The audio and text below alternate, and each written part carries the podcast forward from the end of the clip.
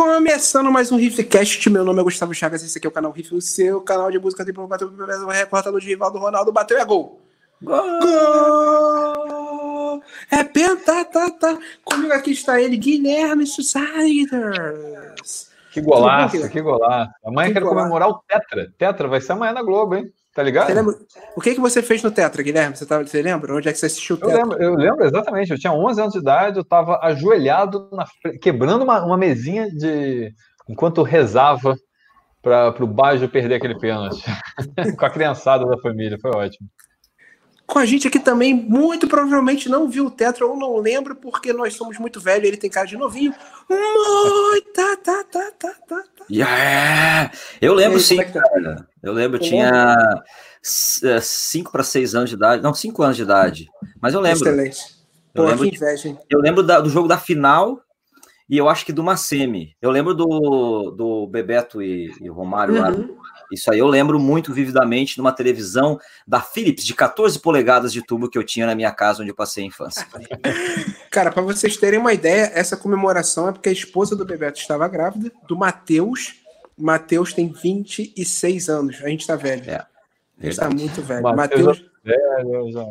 Tentou até carreira no futebol, não, não, não é, né? Já deu certo, já deu errado no futebol e a gente aqui lembrando dele. É, a Cara, matemática tá... bateu. Se ele tem 26, eu vou fazer 31, eu tinha 5. Deu certo. Tá, boa, tá, tá, bom de conta, Moita. E, cara, eu lembro zero coisas da Copa de 90. Que eu tinha 7. 90 ou 90? 90, 90 é a primeira que eu lembro. 90, porque o, o Moita tinha 5, lembra? Eu lembro nada de 90, que merda. Na 90 Mas... eu tinha um ano, não tem como, né? Excelente. É, então é isso aí, galera. Moita, como vocês estão vendo aí, do Heavy Talk, um dos melhores canais de músicas desse Brasilzão. Nem é... tanto, mestre. Que isso, cara. Humildade aqui não, rapaz. Aqui é, esse canal é pedância atrás de pedância. Entendi. É... o canal e, da cara, soberba. O canal da soberba, ah, o canal, canal Riff. Então, cara, você quer saber coisas aí do, do Moita, do Heavy Talk? Então mande aí pergunta pra gente. É, o Guilherme vai ler, porque eu não tô conseguindo ver o chat aqui. E, Moita, quando, é, desde quando você tem o Heavy Talk? Heavy Talk? Cara, é meio complicado assim, né? Eu comecei a fazer conteúdo para internet de rock, de heavy metal em 2017, 2007. Então uhum. já fazem aí 13 anos. Só que o canal, o primeiro canal que eu tive era o Moita Rock, que era Moita e Rock, só isso. Era um canal pessoal, não era um programa. Então uhum. eu colocava é, vídeo de show que eu ia, mas também vídeo do meu cachorro, umas coisas nada a ver. E aí, depois de um tempo, um amigo meu, a gente se aventurou de tentar uma entrevista com o André Matos e aconteceu dele topar, isso em 2009, e a gente se ligou, tipo, olha, ter um canal de entrevista dá um resultado bacana, porque foi o primeiro vídeo meu que em um dia teve mil visualizações, entendeu? Irado. E aí foi evoluindo, só que chegou um ponto, quando eu tava com 5 mil inscritos nesse canal, que era o Moita Rock, que, puta, como eu não tinha a menor noção de trabalhar profissionalmente com YouTube, tinha muito vídeo upado lá com problemas de direitos autorais, porque era vídeo show, assim, que a galera normalmente faz e, e lança na internet, né? O canal era uhum. desmonetizado, era uma bagunça. Aí eu acho que foi em 2000, 2015, 2016, por aí, que eu decidi fazer o Heavy Talk, que eu pensei em um nome para isso, né? Fazer um canal disso, levar a parada profissionalmente. E aí eu e o John, que era o cara que fazia o canal comigo, agora ele mora na Finlândia, né? Mas ele trabalha ainda fazendo os roteiros. É, a gente começou a levar a coisa a sério. Uh, e puta, aí deu uma decolada assim que né, acelerou bem mais em comparação ao canal antigo, foi crescendo, crescendo. E hoje, acredito eu que felizmente a vida me conduziu a isso. O Heavy Talk é minha única atividade profissional. Pô, que foda, cara. É. O... Inveja, inveja isso aí. Foi inveja, desespero, veio o desemprego involuntário, digamos assim, né? Acontece. É, tu foi demitido esse ano, né? Fui, fui da na final de dezembro ali. Mas, é, mas assim, cara, às vezes eu tô há dois meses, de, eu, eu falei isso no Twitter esses dias. Eu estou há dois meses de dizer que ser demitido foi a melhor coisa que aconteceu comigo, né? Que são os dois meses que eu preciso dar mais um up lá na quantidade de membros do canal para eu ter a mesma renda que eu tinha no meu trabalho. Só que assim, como é, eu sou pai solteiro, tenho uma criança que mora comigo e tal, eu sempre tive essa vontade de meter o pé no, na, na, jaca, assim, e ficar só no canal, largar o emprego, e não acontecia, né, porque tem a insegurança, pô, estabilidade financeira e tal. Então a demissão foi meio que a minha chance de fazer isso, né? Porque ia vir rescisão de contrato, estava muito tempo na empresa, ia ter uma grana para passar esse ano sem se preocupar tanto com isso. Então, assim, 2020 é um ano que eu tô uh, assim vivendo de uma maneira comedida. Eu não preciso me preocupar tanto com dinheiro, né? Porque eu tenho para o básico e uhum. eu coloquei todas as fichas no canal e o resultado acabou sendo bem melhor do que o esperado, né? Por exemplo, agora em abril eu bati algumas metas que estavam previstas para o final de agosto. Irado. Então, isso de trabalhar integralmente com o canal me deu, me abriu a cabeça para pautas melhores, para produzir é, mais conteúdo de uma maneira é, mais dedicada também, né? E, hum. e, o hum. reflexo disso está sendo bem claro, assim, para mim. Pô, que foda, cara. Você tem, você tem clube de membros no canal, né? Pra... Sim, sim. A gente tem algumas assinaturas lá para quem quiser participar. Nós tínhamos no Apoia-se, né? Só que eu queria fazer dentro do YouTube porque a minha visão sempre foi é, ganhar através da produção de conteúdo exclusivo. Então, precisava ser dentro da plataforma do YouTube. Aí a gente começou a fazer esse clube de membros em dia 1 de janeiro, né? E foi assim um pulo, porque em, em março a gente bateu metade do que a gente esperava ter de membros em dezembro. A gente bateu metade do ano em março, assim. Isso me deu um gás para eu conseguir respirar e ficar um pouco mais tranquilo nessas questões. E aí tem algumas vantagens, né? Tem versões estendidas de entrevistas para quem é assinante, tem antecipação de vídeo, né? As nossas assinaturas, assim, eu sempre tive uma visão também de ganhar na quantidade de membros, então elas são muito acessíveis, né? É de R$ 2,99 por mês até R$ 7,99 por mês, sabe? Assim, o plano mais caro. Uhum. E aí surgiu essa ideia, como eu tenho um relacionamento muito bom com bandas e com produtoras, né? Em geral, a maioria das produtoras, diria eu que 99%, mas não vou citar nomes aqui. É, eu tive muito essa ideia de, de, Eu tinha essa ideia de tentar fazer uma espécie de Netflix do metal dentro do meu canal, porque DVD de banda é uma coisa muito complicada, né? Custa muito caro para gravar, para editar, para fazer a produção é, custa muito caro para fazer uma prensagem e DVD vende pouco. É uma mídia física que tem vendido cada vez menos. Né? Uhum. Notebooks uhum. de geração mais recente não tem nem leitor de DVD mais. Eu aqui em casa só consigo ler DVD, por exemplo, no meu PlayStation. Né? Então era algo que estava ficando um pouco inviável para as bandas. Aí eu criei uma parceria com o Soulspell, que é uma metal ópera incrível brasileira. Sim, Eles claro. gravaram um DVD em julho, né? Que inclusive é, é o último uh, gravação em áudio, audiovisual profissional do André Matos antes dele falecer.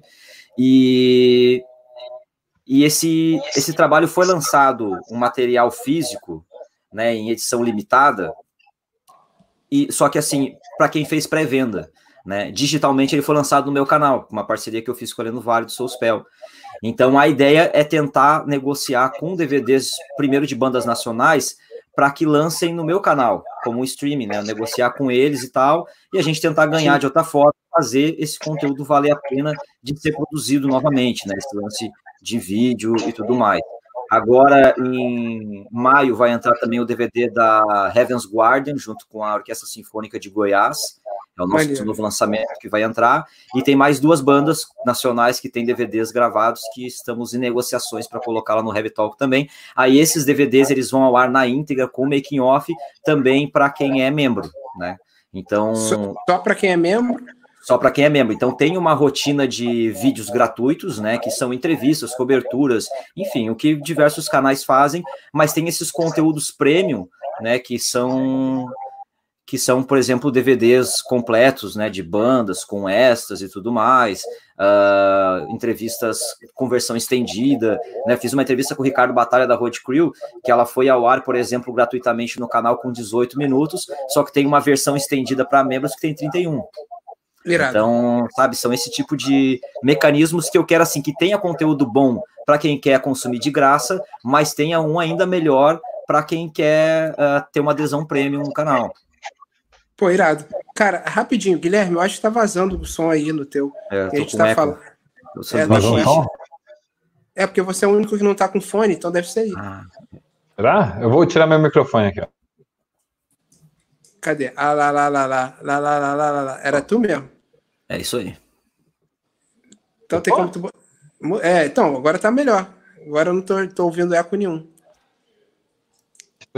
É, é o seguinte, é, deixa Deixa eu já botar aqui na tela Um, teve um superchat aqui, é bom, a gente sempre coloca aqui um abraço para o Gabriel Caires, que, que deu 3 reais aqui no superchat, muito obrigado, e falou belas palavras, hein? O maior crossover de canais de música do YouTube. Isso aí, Olha Gabriel Caires acompanha lá o Heavy Talk com frequência Pô. também.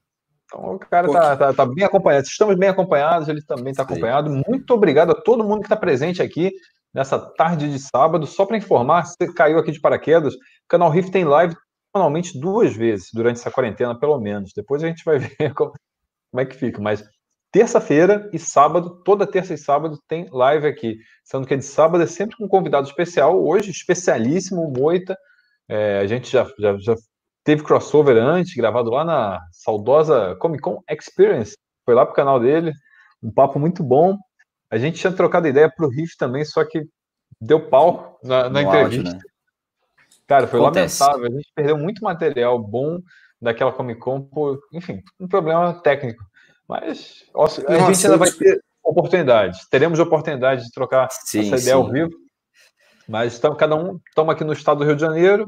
O Moita está. É, desculpa qual é a sua cidade mesmo, Moita? Você tinha falado agora há pouco. Tramandaí, litoral gaúcho. Tramandaí. Tramandaí do, do Armandinho, né? Essa aí, de reggae das Tramanda. É, aí, ó, viu? Curtia muito aquele CD ao vivo do Armandinho dos anos 2000 lá. Aquilo eu ouvi é demais. Mesmo? Ouvi demais. E, cara, pô, muito maneiro, cara, as ideias. Obrigado aí, Gabriel Caires. É, muita gente tem como tradição aqui, toda vez que mandam é, um superchat, eu vou pedir três adjetivos para Gabriel Caires. Três adjetivos? É, é um cara generoso, é um cara que. Generoso cabe, né? Porque. Generoso né? é bom. É um cara generoso, um cara. Vamos ver aqui mais que ele pode ser. Um true headbanger que está aqui acompanhando o Heavy Talk, é onde o Heavy Talk vai.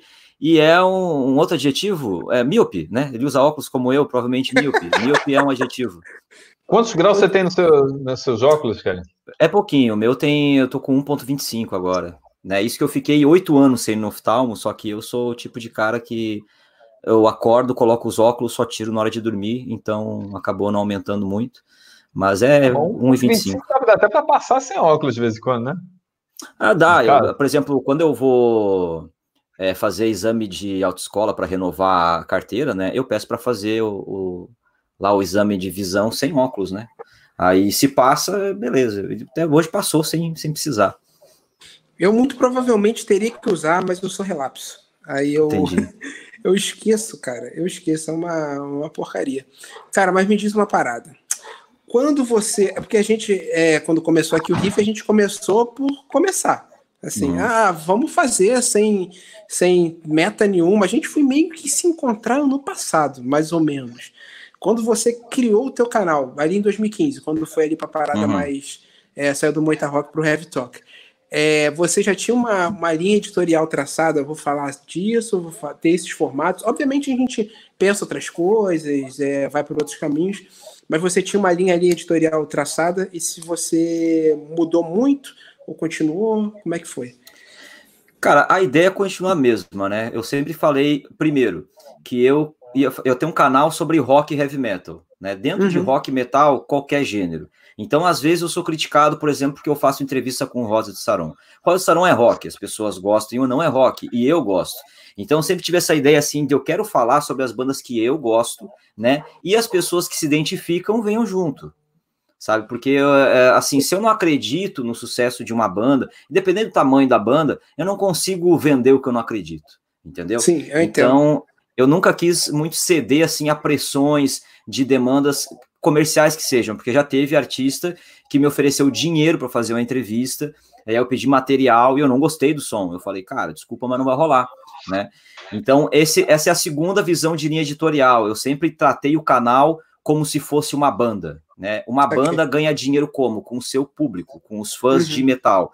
Então, o Heavy Talk... Né? É, então, o Heavy Talk também, ele é um, um canal que faz é, conteúdo para ajudar as bandas, mas esse conteúdo é pro fã, então, o cliente do meu canal é o fã. Por isso que eu não cobro de bandas para fazer entrevista, entendeu? Tipo, eu uhum. faço questão, às vezes, de viajar para cobrir um show, de fazer entrevista, mas eu, eu nunca cobrei de banda, nada. Porque, pô, a banda já tem mil gastos para conseguir se manter, é super difícil de ter uma banda no Brasil, né? Eu sempre tive essa, esse pensamento, o conteúdo que eu faço é para fã de rock metal, então se eu tiver que monetizar o meu trabalho, arrecadar de algum lugar, vai ser como um fã que também sustenta a banda através do ingresso, do merchan, de alguma coisa assim. E sempre com cuidado de fazer isso de um, através de um valor muito acessível, né? Para não ser também um custo prejudicial para ninguém. Agora, o resto, cara, é trial and error, né? Já fiz várias playlists que eu achei que ia funcionar e não funcionaram. Já fiz algumas coisas. Meu, tem uma playlist no meu canal que se chama Ouvindo Errado, né? Que saiu três edições, ouvindo André Matos errado, ouvindo Xamã errado e ouvindo Angra errado. Começou uhum. com ouvindo Angra errado, que era tipo, era um misheard, sabe? O cara fala, uh, sei lá, Cooling Breeze from a Summer's Day, eu mudo Cooling Breeze para Colibris, que é aquele pássaro. Enfim, Sim, vou fazendo uma brincadeira assim. Eu achei, uhum. tipo, mano, um monte de piada tosca sem graça aqui. Só que eu sou um cara que sempre gostei muito de piada ruim. E eu vejo que muitas pessoas se identificam com esse gosto. E foi um sucesso. Qual é uma coisa... o grande ícone do humor para você? Quem, quem são suas referências no humor? Marcos ah, Costa. Né? Não, vou falar que a minha primeira grande referência do humor foi a Pantera Cor-de-Rosa, e desde então eu sou grande fã de humor que não usa palavras, né? Mr. Bean, Charles Chaplin, cara. É, então. Tanto que a minha filha, eu fiz questão de, depois que ela nasceu, eu comprei um box set da Pantera Cor-de-Rosa para ela ver o desenho daquela época. Ela também é ah, apaixonada. Tá, o desenho. Pensei que fosse é, do, Peter, do Peter Sellers. Também gosto, mas não, desenho, assim. Então, e, e, a Pantera Cor-de-Rosa já tem um lance de humor meio absurdo, psicodélico, né? Então é o Sim, tipo de humor que eu gosto, cara, de, de uma coisa que é fora da curva, que às vezes choca na tosquice, mas de uma maneira inteligente. Você conhece Jacques Tati? Quando? Jacques Tati? Você Não. conhece? Não. É um cara que faz, é, eu acho que ele é francês, é do cinema mudo ainda, e ele faz muito brincadeira ele não, não, e com não do cinema mudo com ausência total de som, mas ele não fala nada e ele só faz brincadeira visual e auditiva. É muito interessante. Eu vou te passar umas paradas que você vai curtir. Cara. E é bem engraçado. demais. Mas em é geral é eu gosto de piada ruim, aquela que é assim, é tão ruim que não dá para acreditar que a pessoa falou. Então eu gosto muito disso. Eu sou um colecionador de piadas ruins, né? E quando eu fiz esse ouvido errado, cara, o pessoal adorou. Foram vídeos que pegaram 20, 30 mil visualizações. Então tem muito disso, sabe? A, a, a linha de como eu faço o conteúdo do canal, é, meu, já fiz um monte de playlist que eu achei que ia ser sucesso e não dava visualização. Aí eu deixo um pouco de lado ou faço, né? Se eu uh, se eu gosto muito e quero fazer mesmo assim, mas eu já sabendo que não vai ter muito resultado. Ah, saquei. Cara, é, isso foi uma parada que a gente ficou muito tempo no riff batendo é, tendo esse conflito, porque muitas das coisas que a gente queria fazer não estava dando certo. E a gente ficou muito na dúvida, né? se a gente continuava fazendo porque a gente gosta, porque a gente acreditava, ou acabou que de tanto a gente acabou de que de tanto a gente tentar, é, sem querer a gente encontrou coisas que a gente gosta e que deram certo, que foi o desafio que você está ouvindo agora. É o caminho. Mas, né? É, o caminho. Então, todo mundo está assistindo, cara, não se prenda a um formato. Testou, Pois é, a gente testou muitos formatos. No Riff aqui, pô, a gente tem, cara, formato demais. E outro dia eu tava fazendo um levantamento dos vídeos que floparam no Riff. Foi, foi olhar os que tem mais, menos de mil visualizações. Então tem vídeos que eu gosto muito, acho que não, não viraram. Isso super acontece mesmo e, enfim, faz é, parte. É, cara, acontece, cara. E foi uma parada maneira que foi mais ou menos ali quando, em 2014 ou 15, quando foi sem querer, cara. Eu tava tendo uma conversa no set e falei assim, cara, realmente eu não, não lembro de uma banda de HC nacional que me tenha empolgado desde sei lá quando, sei lá, do Garage Fãs, sei lá. Aí eu perguntei no Facebook, cara, me indica a banda de HC nacional, por favor. Aí o maluco me indicou a Pense, né? Quem acompanha a gente. Moleque, foi uma. abriu minha mente de um jeito. Todo o universo, uma cena enorme que tava tendo uma porrada de banda, Pense, Bayside Kings, é, Surra, que não sei o que, Sugar, é, Canon of Hate, enfim, Saint Flame Choice, uma porrada de coisa que tava tendo, e foi ali que eu vi, cara, o canal Riff tem que focar nessa galera. Tanto que a gente focou ali, né, nessa galera alternativa e tudo mais, e foi ali que a gente encontrou o nosso caminho, cara. Foi, foi muito, muito sem querer. Foi, eu acho que o Guilherme foi mais ou menos na mesma época que o Guilherme teve a mesma, mais ou menos a mesma realização, né? É, e esse lance do flop é muito interessante porque tem uns conteúdos que a gente acha que vai estourar assim. Né? Porque, por exemplo, eu faço muito entrevista com banda nacional, acabei cativando um pessoal que é fã de, de rock e metal nacional, né? Então, porra, uma das minhas bandas favoritas é Blind Guardian, tenho tatuagem dos caras, entendeu? E aí lá em é 2012. que você pode mostrar ou fica no lugar É uma tatuagem polêmico? próxima ao seio, né? Mas é, eu acho que tá. É pequenininha aqui. É só um Never Give Up, Never Give In, que é um trecho da And Then There Was Silence, que é a minha música favorita. Porra, dele. essa música é maravilhosa, nossa. É maravilhosa. E aí o que aconteceu? Eu consegui uma entrevista com o Hansi Kush, cara, que é o vocalista do Blind Guardian. E eu falei, puta, foda. vai estourar, porque era a minha banda favorita. E eu coloquei no ar e, mano, não tem, assim, um terço das visualizações que tem entrevista com Angra, Xamã, André, Nervosa, etc. Cara, aliás, dois pontos importantes. A gente precisa falar sobre Nervosa hoje. Não sei se vocês estão ligados uhum. na saída da, da Fernanda Lira. Que? Se quiserem. É, pois é, vou até jogar na foi tela. Joga na tela. Joga na tela aqui. ah, não, sério? Peraí, deixa eu fazer aqui. Ah, que Joguei. triste, cara. É. Ah, Vou não, até sério? Aqui. Sério, adeus nervosa. Fefe Metal falou. Tudo tem um começo um, e um fim. A vida é feita de inícios e finais. É o ciclo natural das coisas. Alguns desses finais são bem desafiadores e esse, com certeza, é o mais difícil da minha vida. A decisão mais difícil da minha vida. Achei que eu ficaria para sempre nessa banda, que é minha paixão, mas decidi que hoje acaba a minha jornada dentro da Nervosa. É, está tudo bem, e eu vou sempre olhar para minha tatu eternizada no meu punho para o meu passado com muito orgulho do que eu construí e fiz parte. E, acima de tudo, muito feliz por ter tocado cada um dos seus corações com a minha arte. Bom, enfim, tem aqui um longo, não, não sei se lê tudo aqui, mas acho que deu para pescar o, o, que é uma despedida mesmo, que ela realmente está agradecendo a todo mundo, falando é, da, do, do, fechamento desse ciclo, deixando bem claro que, que, a decisão é pessoal e não tem nada a ver com o cansaço de fazer tours, gravadora, nada. Minha paixão pelos fãs, pela música, pela estrada ainda vive intacta dentro de mim e continuarei no metal com meu novo projeto. Ah. Ah. Geralmente tem a ver com isso, né? Geralmente saídas assim tem a ver com um novo projeto. Que, aliás, também não tem nada a ver com essa decisão, tá escrito aí, segundo a Fernanda, como essa minha escolha dói e ainda vai doer bastante, vou me afastar por alguns dias. É, é uma, enfim, para quem acompanha, é, pô, você teve o prazer de entrevistá-las, né? Em dezembro agora, recente, pô, você entrevistei a pode Fernanda. até falar melhor, cara, porque a gente não chegou a entrevistar, mas é, a gente já viu o show, né?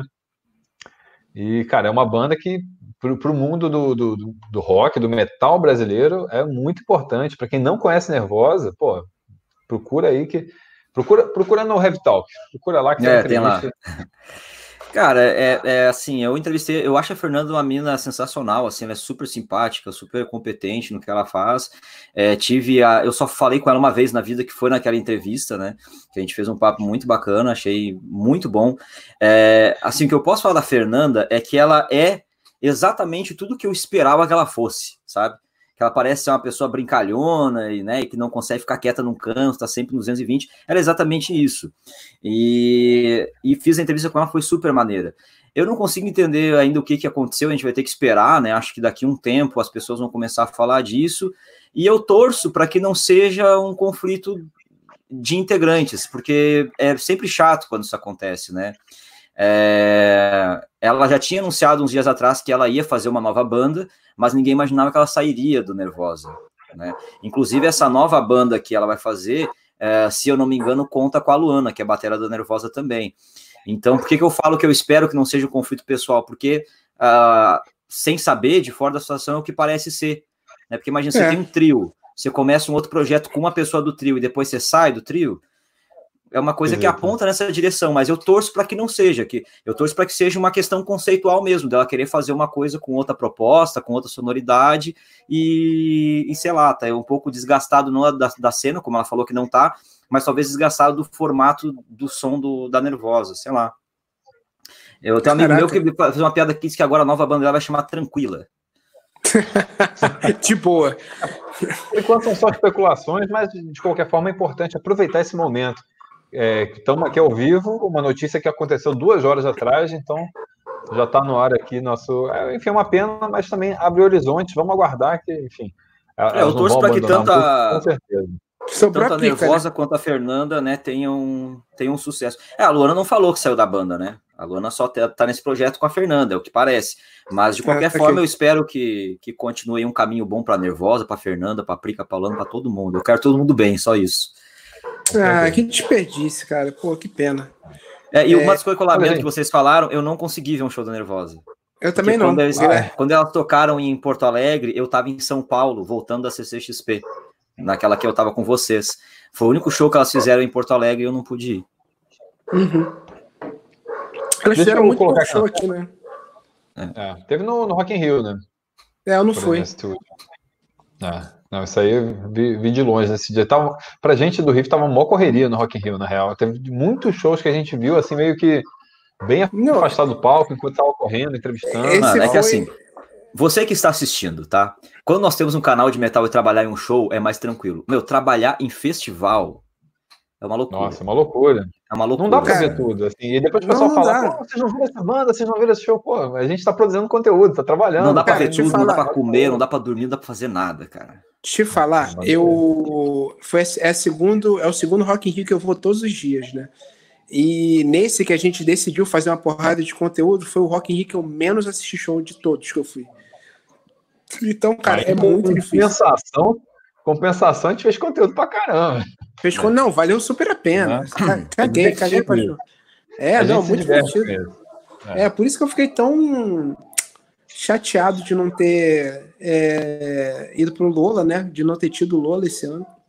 Porque eu acho que a gente vai fazer muito conteúdo lá também. A gente encontrou meio que uma fórmula de fazer conteúdo ali, trocando ideia com a galera, que seria bem maneiro. Mas agora só ano que vem. Só ano que vem. Agora, é, pois é, ter contato com as pessoas ao vivo é uma coisa complicada, né? É, mas olha só, a gente pode ter contato aqui na internet. Eu quero dar um, uma contactada com quem deu uma moral. Ó. Daniel Rebouças pergunta que ao entrevistado que... Rafael Bittencourt. Estamos aqui com o Rafael Bittencourt. Procede essa informação? Eu estou entre o Rafael Bittencourt e a versão jovem do Pedro de Lara, né? Estou decidindo aqui ainda. Ah, bom, lembra o Bittencourt mesmo. Fala que o rock já, já faz parte da cultura brasileira. O rock já faz parte. O que, que vocês acham? Cara, eu acho que a gente mora num país que abrange muitas culturas, então obviamente faz, né? Talvez não um metal que a gente gostaria que tivesse um puta público de, de lotar estádios, mas às vezes a gente pensa assim, ah, que não tem espaço no Rock pro Brasil, mas você vê aí a Pete fazendo show lotado, você vê o CPM 22 enlouquecendo a galera no palco mundo do Rock in Rio, né? Então, lógico que tem uma divisão de mainstream e o que é um pouco mais underground, mas bicho, sempre vai ter espaço sim. É um mercado mais limitado, né, que vive em super nicho, mas, mas tem mercado e dá para fazer. É, total, ah, cara. E. Oi? Não, lógico que faz parte. O exemplo, por exemplo, de, falou do, do Angra, do Xamã, do Sepultura, bandas que têm é, elementos da, da cultura nacional ali, musical, e criaram coisas novas ali dentro do. É o próprio metal. Raul, né, cara? O Raul é um rock que tem uma, uma pegada completamente nordestina, e isso é uma coisa interessante. Por que, que eu acho que o rock faz parte da cultura brasileira? Porque já dá para identificar um rock que tem elementos brasileiros dentro da sua música, entendeu? Não é tipo, você Sim. pega uma música que tipo um Angra ou um Raul Seixas que seja, né, e mostra para um gringo, o cara não vai ver que é uma banda de rock comum. Pô, tem uns elementos aqui que não tem outro lugar né? Ou próprio lá o, o, o Sepultura, Roots Bloody Roots e tudo mais, é, é um lance com uma assinatura muito nossa. Não, total, é cara. E o cara faz muito parte. Assim, o rock BR começou ali, teve o boom e foi o ritmo vigente nos anos 80 no Brasil, só ali, pô, uma porrada de banda que é enorme até hoje. Mas tem que lembrar que tem muita banda que influenciou muita gente é, do, do Brasil é, desde sempre, cara. O Mutantes desde sempre influenciou muita gente. Os Secos e Molhados influenciou o Kiss. O, não, não, necessariamente rock, né? Mas ali tá ali na. Ali faz mais parte. O Sepultura, cara, influenciou, principalmente ali no Chaos AT, é, pra frente ali, no Chaos AT, Roots, enfim. Cara, influenciou Korn, Limp Bizkit, Slipknot. Você vai perguntar pra qualquer um ali do Slipknot, cara, os caras piram. Os caras, pô. Tem um vídeo do Korn, quando eles fizeram um show aqui no Monsters of Rock 2013, que eles iam tocar com o Andreas e com o Derek. Cara, eles estavam pirando, que ele fala, caralho, a gente vai tocar com Sepultura, fudeu, fudeu, cara. Os caras. É, tem muita coisa que influencia muita gente no mundo inteiro, cara. E, Não, o, o Tobias Forge do, do Ghost tem uma tatuagem de Sepultura, né? Aí, ó. O, Pô, cara. o Cardinal copia. É, cara. Muita gente. E hoje em dia ainda tem muita banda. E, é, fora dos anos 2000, bandas indie fizeram muito sucesso lá fora. O Cansei de Ser Sex, fez uma porrada de show. É, o, o, Amarante é grande no mundo inteiro, ele faz show na Europa inteira. Sempre, Ratos de Porão até hoje, né, cara, na Europa. O Ratos, pra caralho. o Ratos, é, o, Ratos o, o, Worst, o Surra, o, tem uma galera que faz. O, o próprio Nervosa, Eagle Kill Talent, muita gente faz. Deixa eu aproveitar e fazer uma pergunta aqui pro, pro Moita. Você falou que tem uma tatuagem no, no peito, né, do, uhum, do Blind. Do blind. Não sei, se tem outra tatuagem de música além dessa? Tenho. Eu tenho Uau. uma no braço, essa é mais fácil de mostrar. É, na verdade, ela é bem sutil, tá escrito, é difícil de ver aqui, mas tá escrito Anytime Anywhere, da I Wanna Make It With You, do Queens of the Stone Age. Ah, que é uma banda que eu sou maluco também, cara. E, Pô, e na verdade, assim, é uma música que, como metade das músicas do Queens of Stone Age, é sobre sacanagem, né? E não que eu não goste. Sim. Mas eu, essa, esse trecho aqui eu me identifico muito porque eu sou muito um cara do vamos, vamos, entendeu? Às vezes a gente tá acabado depois de um rolê assim e alguém dá uma ideia absurda de, mano, vamos fazer um troço agora, assim, vão lá agora, eu sou vamos. Então eu sou muito assim de qualquer hora, qualquer lugar. Me chama que eu vamos vou. Vamos no show do Armandinho? Vamos. Vamos, vamos. Já fui em milhares aqui, porque tocava direto na minha cidade, né? Então é. é um casal Armandinho esse trecho. Não. uh, Inclusive, a música da, do reggae das Tramanda, eu sou extremamente saturado, porque como eu moro aqui, você não faz ideia de como essa música já tocou Deve na minha ser cidade. local, né? É, hino... Tem algumas músicas dele que eu gosto, mas não é muito a minha onda. Tem outras, outros artistas de reggae que eu acho mais legais, né? O Maneva é um artista de reggae recente que eu acho bacana. Nat Roots é clássico, né? O Tribo de Jah. Mas uh, Armandinho tem algumas músicas, mas não é muito a minha.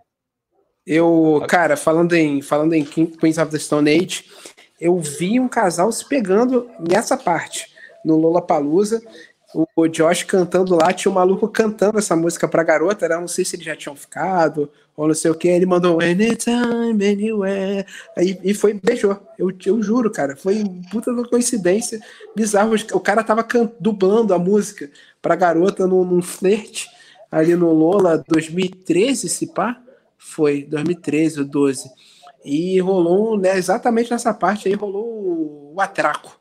Então, é, no, no, show de Porto Alegre, quando começou essa música, o que teve aí da turnê com, com Foo Fighters, né? Que eu fui muito mais para ver Queens do que Foo Fighters, também é uma puta banda, mas eu tava louco para ver o Queens, que eu nunca tinha visto. Demorei 13 anos para conseguir ver. É, mas no, no, início da Make It You tem um vídeo na internet de alguém que tava filmando, e no início uh, dessa música tem um cidadão que berra assim: vamos ficar pelado! Era eu. No caso, Era... foi um, um áudio que vazou na gravação de terceiros. Cara, que mandou essa. Muito bom, muito bom. Saiu espontaneamente, foi mais forte do que eu. Tá Ficou? Ficou? Não, foi só uma sugestão, mas ah... ninguém, ninguém veio, né? Se o pessoal embarcasse, daí vambora, mas não rolou. Fica a dica aí pro o... próximo show do Queens of Stone Age. Como é que é o nome dele, gente? Josh o brother, o brother de 2001 que ficou pelado. Ah, o Nick. Nick o quê? Eu tô, eu Nick tô querendo Valeste? falar. Nick Valeste. Eu tô, eu tô querendo falar Olivieri, mas é Olivieri do Strokes. Nick Olivieri é do Strokes. Eu, o cara chega na cheirosa, vão ficar pelados. Excelente flirt. Então foi o único show da, do, do Queen que tu viu? Foi, mas agora eu vi esse, esse, comentário da Vivian, tem uma. Quem vai flertar hoje, tem uma boa. Você chega na Morena e fala assim: ó, as duas pessoas que eu mais queria ver algemado hoje eram o Bolsonaro e você. pesado, é. pesado de várias formas. Deixa eu botar um outro comentário aqui. Que isso? Matheus Rodrigues mandou o verdadeiro dia que a terra, a terra parou. É hoje? Então, terra tá parada hoje aqui e eu tô aproveitando. Eu tô muito feliz. Vocês não sei se estão percebendo, mas eu tô tomando uma cerveja aqui loucamente. É a primeira cerveja que eu tomo nessa desde que começou a quarentena. Então eu tô aqui tomando uma, tá feliz. uma saborosa local. Tava 1,80. O que, que, você tá tomando aí, muito? Suco de laranja, que eu não bebo. Eu sou um rapaz puro. Não bebe, cara? Não Queria bebe. ficar nu no show, mas não bebe. Que loucura. Você vê, Excelente. né? Excelente. Imagina Excelente. se bebesse. Valeu. Brinde, brinde, brinde, brinde. Comprei Corona hoje, que tava 4,80 no mercado. Fala uma coisa dessa, cara. Fala uma coisa dessa. Porra, fui hoje no mercado, hoje pela primeira vez nesse tempo todo. Fui numa maior paranoia com a máscara, assim, cara. Porra. Não, então, aqui, Nova, aqui em Nova Iguaçu agora é lei, né? Tu leva multa. Então tava 99% do mercado tava com máscara. Foi bem bom. O cara passou alquinho no, no carrinho, tava todo mundo com máscara. Eu me senti melhor hoje. Boa, boa. Me bom. senti bem, bem melhor. Mas o dia que a Terra parou, obrigado aí pela, pela donation. Donation. Quem é que foi? Valeu, Matheus. Matheus Rodrigues. Valeu, Matheus Rodrigues. Você é especial, cara. Ei, para, cara. Mateus... É Daniel Rebouças também. E tem um, pô, tem outro brother que mandou aqui, que é o Igor Ferreira, direto de algum país da Europa, mandou 10 euros. Ó, que o euro está valorizado. Muito obrigado. Novamente presente aí. Vou Igor pagar Ferreira. Aluguel, só com essa doação. pois é, esse dia se aproxima. Porra, euro, hein? Caramba! É, pois é. Isso aqui que maravilha. Para vocês, qual a maior dificuldade em produzir conteúdo sobre música? Muito interessante essa pergunta, hein? Dado todo o problema de direitos autorais, de monetização, etc. Obrigado pela pergunta, Igor. Tem tudo a ver tanto com o Riff quanto com o Heavy Talk. É... Enfim, falando rapidamente aqui pelo Riff, volta e meia a gente tenta colocar algum tipo de conteúdo com tudo cuidado. Para vocês terem uma ideia, a última live que a gente fez, na terça-feira passada, vocês que acompanham aqui as lives do Riff, estava eu e o Gustavo, a live de terça só, só eu e o Gustavo, sábado que é com convidado, e a gente estava discutindo sobre filmes de música. Então foi, foi uma live maravilhosa, duas horas falando sobre vários filmes, muita interação, falando sobre filmes importantes assim que tem a ver com, com, com música, com enfim, documentários ou qualquer coisa. Aí a gente se empolgou, eu me empolguei. Eu comecei a botar umas, umas imagens assim, tipo em, em quadradinho dos filmes. Deu ruim aquilo. Eles bloquearam a exibição dessa live para vários é, países, enfim. A gente precisou fazer um corte para ela ficar no ar, mas sem monetizar, ou seja, aquela live não, não vai gerar nenhum nenhuma grana.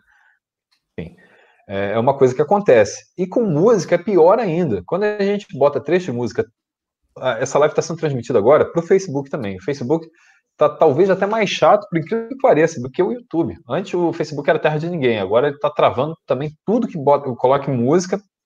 É, e é foda, né? Porque a gente gostaria de colocar trechos para divulgar. Pô, ouve só essa banda. Aí bota um trecho assim maneiro da banda, assim como é um formato que a gente tinha antigamente, que era o Caçadores do Riff Perdido. A gente estava numa live, eu, Gustavo e Bruno, geralmente, e a gente colocava um, um clipe inteiro. Tacava, foda-se, tacava o clipe e depois comentava com o pessoal, pô, maneira essa música, não sei o quê, e as pessoas ficavam mandando isso. É um comentário que a gente adorava fazer, um formato que a gente adorava fazer e que hoje em dia é absolutamente inviável, infelizmente. É, Moita, não sei se já teve essas situações, Quantos segundos de música você coloca na sua edição? A gente coloca cinco. Quando é para colocar, tem um papo aí que cinco segundos passa. Não sei como é que você, Cara, você utiliza. Eu, então, é que assim, depende, eu acho que o que vai. É que tem duas maneiras de dar problema, né? Que é desmonetizar o vídeo ou ele ser bloqueado. Sim, sim. Como o meu foco é ganhar no clube de membros, né, no pessoal que é membro do canal, é, eu nunca tive foco em ganhar em, em monetização de vídeo. Então eu coloco mesmo entendeu? Mas eu tento, assim, me limitar a colocar em torno de 15 segundos no máximo, quando eu tenho que botar alguma coisa. Então, tem vídeos, muitos vídeos meus que são desmonetizados, o que eu acho até justo, né, da monetização vai para quem detém os direitos, é, mas vídeo bloqueado aconteceu só uma vez. Eu só tive mas um vídeo tomou, que foi bloqueado mundialmente. Não tomou notificação? Nenhum tipo, não, nada, só foi assim, ah, foi bloqueado, seu canal continua normal, tá tudo certo. Foi isso que aconteceu. Né? Então, estou sempre ligado, assim, dando uma olhada em questões de direitos autorais, mas o que acontece com alguma frequência é essa desmonetização, que não vem só através desse problema de direitos autorais. Né? Por exemplo, agora eu fiz uma série de 14 episódios lá no canal, chamada Quarentena que é basicamente uhum. alguns músicos da cena, né, dando sugestões muito maneiro, muito de como o pessoal é, manter saúde mental, fazer exercício físico em casa, que série assistir, livros para ler, enfim, os músicos mostrando como está sendo o confinamento deles e dando sugestões para esse período se tornar mais fácil para quem assiste é, o canal também. Então, assim, não tem nada de música. Só que, assim, 90%, são 14 episódios, eu acho que 10 foram desmonetizados porque fala de quarentena e Covid-19 e coronavírus e, sei lá, acho que por para evitar a disseminação de informações imprecisas, o YouTube tem bloqueado bastante e muitos criadores de conteúdo do YouTube, né, têm evitado falar uh, o nome do, do vírus, assim, uh, censuram quando fala o nome ou, sabe, faz alguma piadinha que faz referência, mas não fala o nome em si. Saquei, mas Nossa. essa é a, mas qual é a maior, maior dificuldade que você tem? Essa aparentemente não é um. Não, é, é que ele falou em direitos autorais eu não tenho tantos problemas. O meu problema maior, na verdade, para criar conteúdo é porque eu não moro no eixo Rio-São Paulo. Então, para mim, é uma questão geográfica. Né? Quando a banda vem para Porto Alegre se apresentar, eu consegui a Porto Alegre fazer o conteúdo, entrevista e tudo mais. Mas como esse circuito de rock metal acontece mais no eixo Rio-São Paulo, é mais esse lance de eu não poder fazer tantos conteúdos quanto eu gostaria.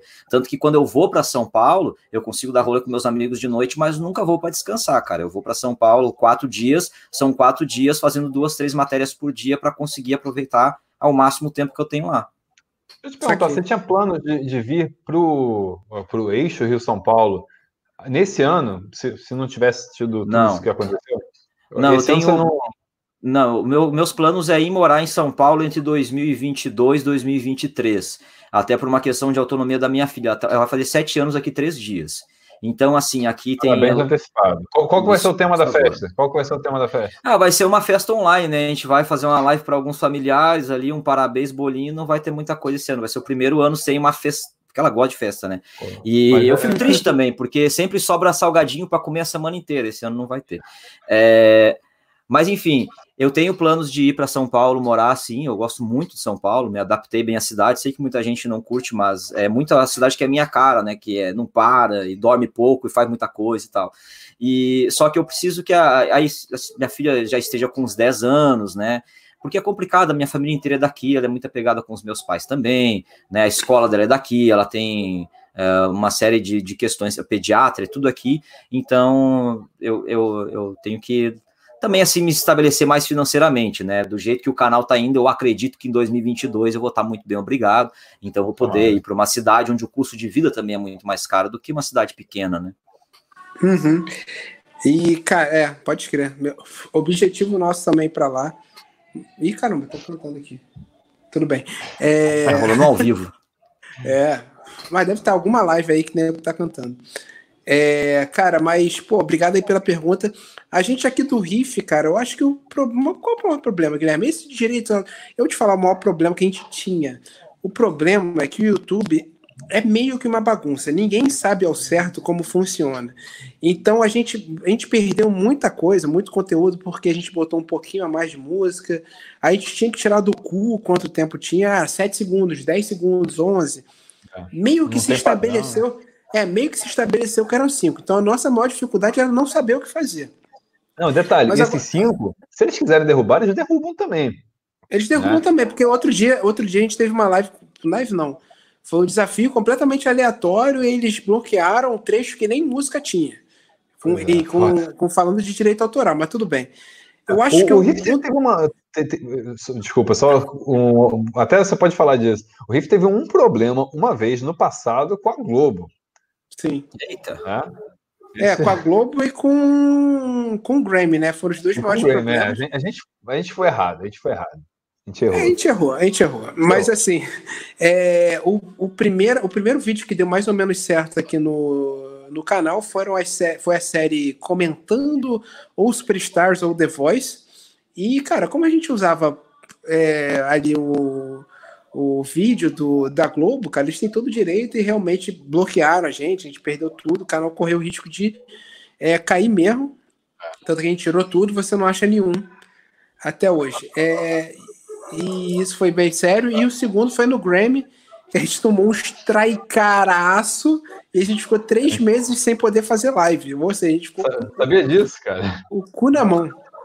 Muito. O, ele pode bloquear durante 90 dias o, o, canal, caso você faça uma infração grave de direitos autorais, como foi a que a gente fez no Grammy do ano retrasado, né?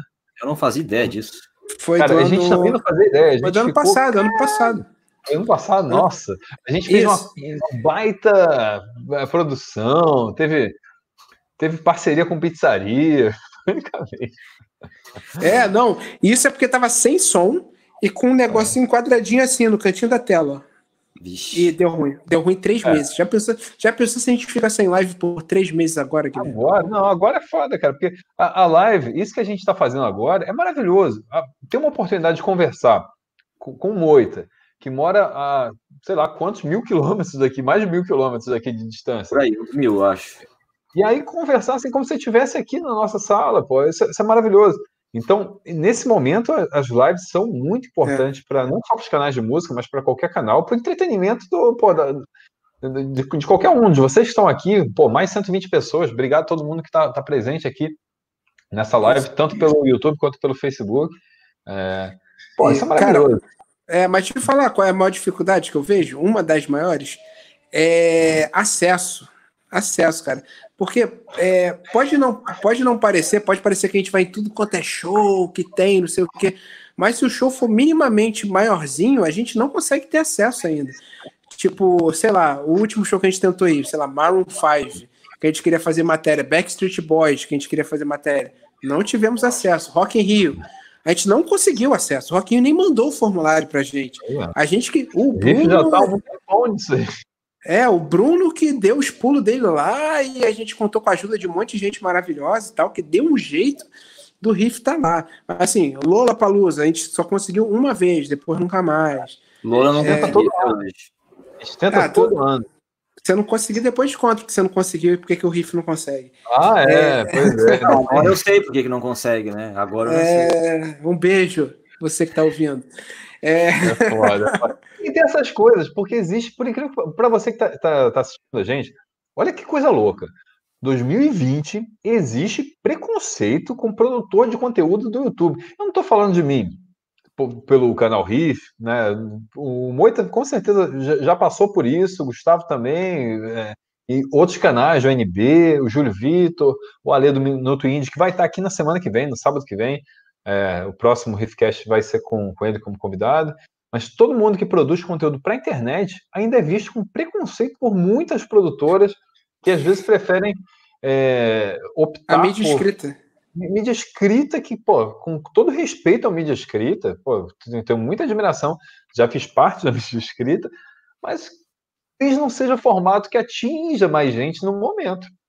É. é e, cara, mal, não é querer é. mas as coisas meio que, que vão, vão, mudando, é muito dinâmico. O YouTube hoje em dia a gente acaba tendo um alcance. Um canal como o Heavy Talk, por exemplo, tá, no momento que sai uma entrevista no Heavy Talk, ela, ela é relevante para a cena, porque ela, ela vai, talvez seja o principal veículo.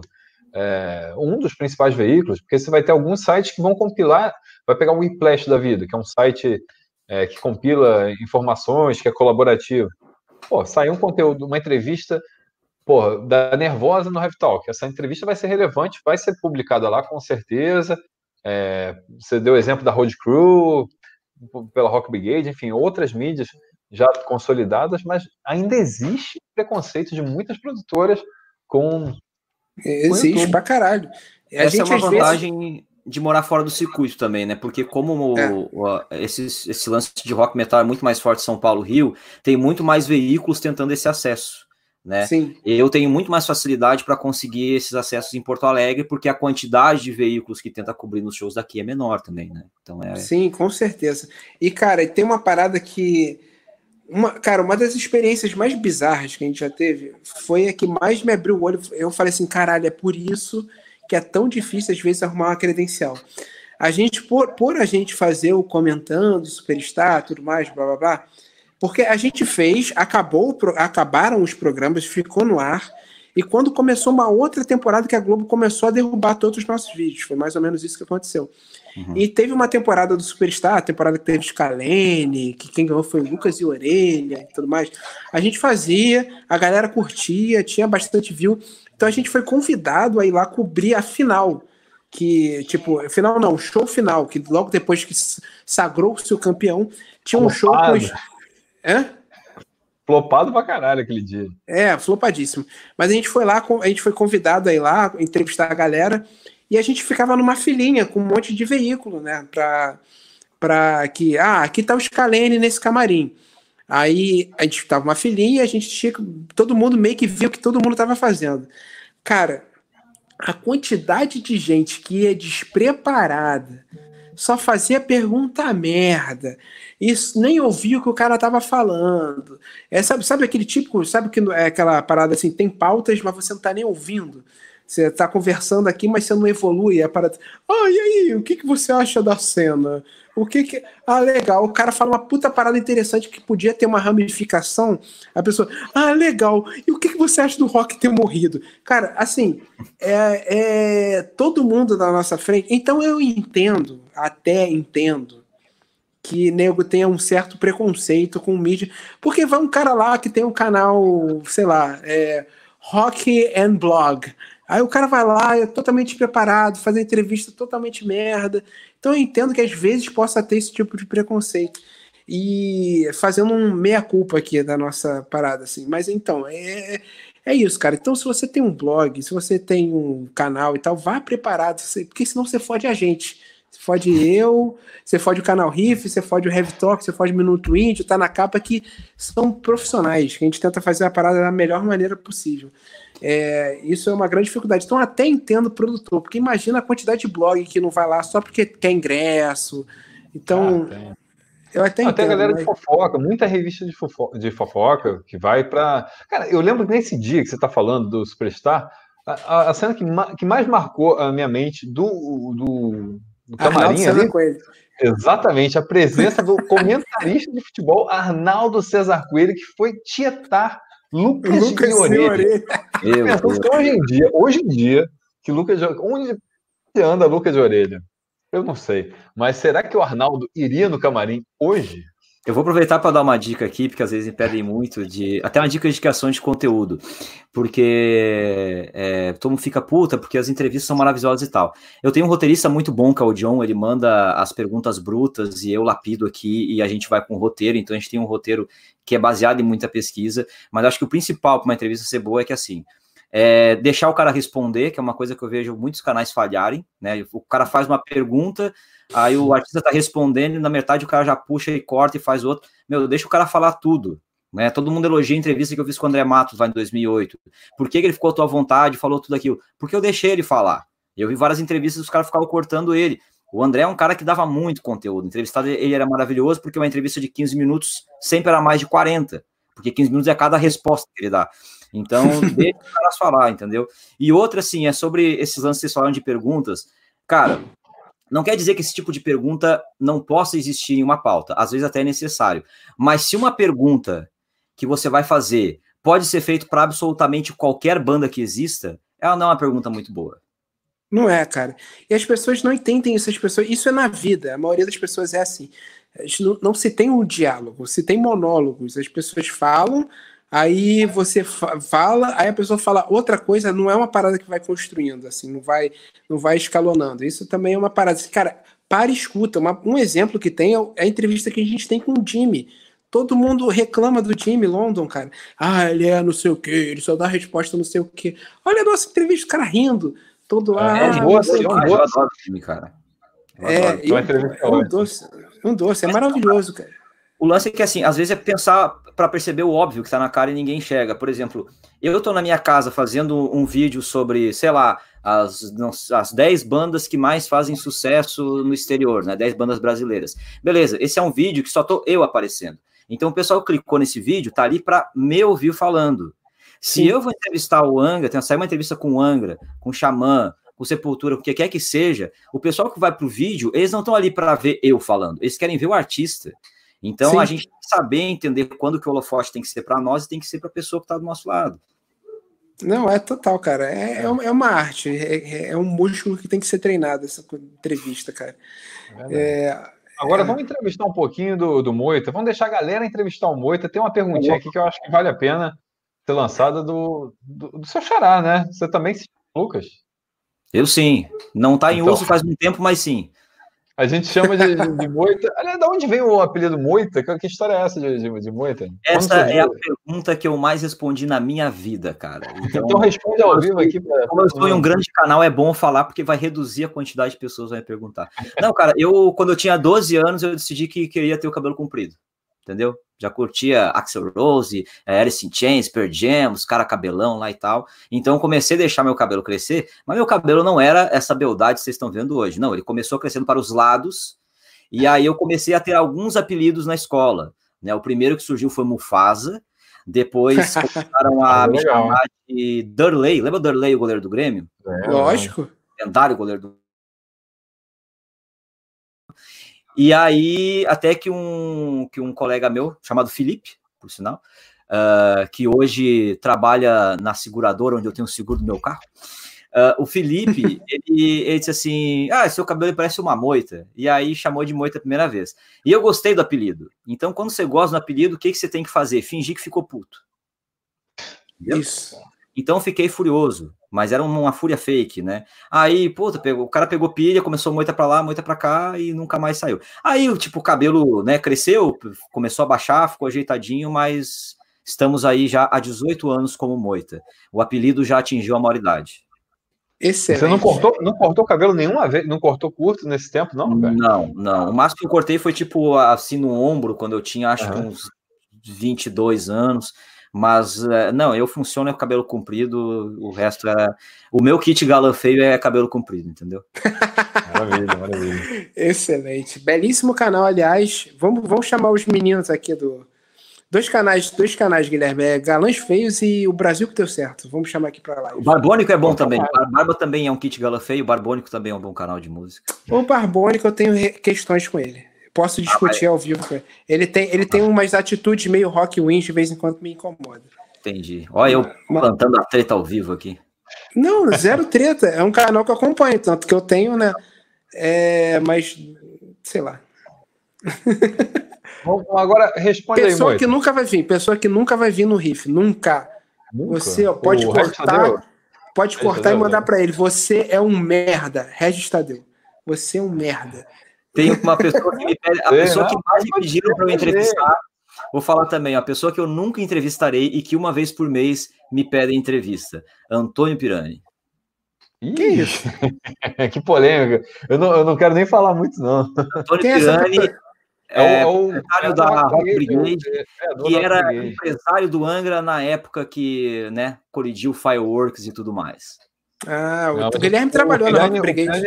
é, eu cheguei a trabalhar com ele indiretamente na época da Brigade. Tenho uma gratidão por ele, claro. É, mas acho que ele não. não... acho que eu não saí muito bem de lá, não. É, então. Tá bom. Mas, mas eu gosto muito. Guilherme, Guilherme é o isentão. É, não, não é isentão, não é isentão. Não é que eu não, não tenho, tenho questões com Quem você odeia? Mas... Quem você odeia, Guilherme? Quem você fala assim? Eu nunca entrevistarei. A roleta do ódio. O Jair Bolsonaro. Ah, vai. Ah, isso é muito fácil, isso é muito fácil. Eu, quero... eu vou, vou, vou odiar uma pessoa assim gratuitamente. Eu, eu não sou um cara de, de, Fala, fala. Tem gente que é, tem gente que é uma, tem gente que é, é babaca, que tem que ouvir. Vinheteiro, você é um babaca, eu quero que você morra. Eu prefiro, Regis Tadeu, assim, eu quero eu, que você morra. Eu, eu gosto de vinheteiro, não gosto de vinheteiro. Não gostaria de entrevistar, porra, e acho que é melhor ignorar às vezes. Tem tanta não, gente boa para entrevistar. Pois é, tem tanta gente boa para falar, então é eu, é melhor dar o holofote para quem a gente Eu gosta, nunca assisti, eu nunca assisti. Eu nunca assisti nenhum vídeo deles, mas só do título já me irrita.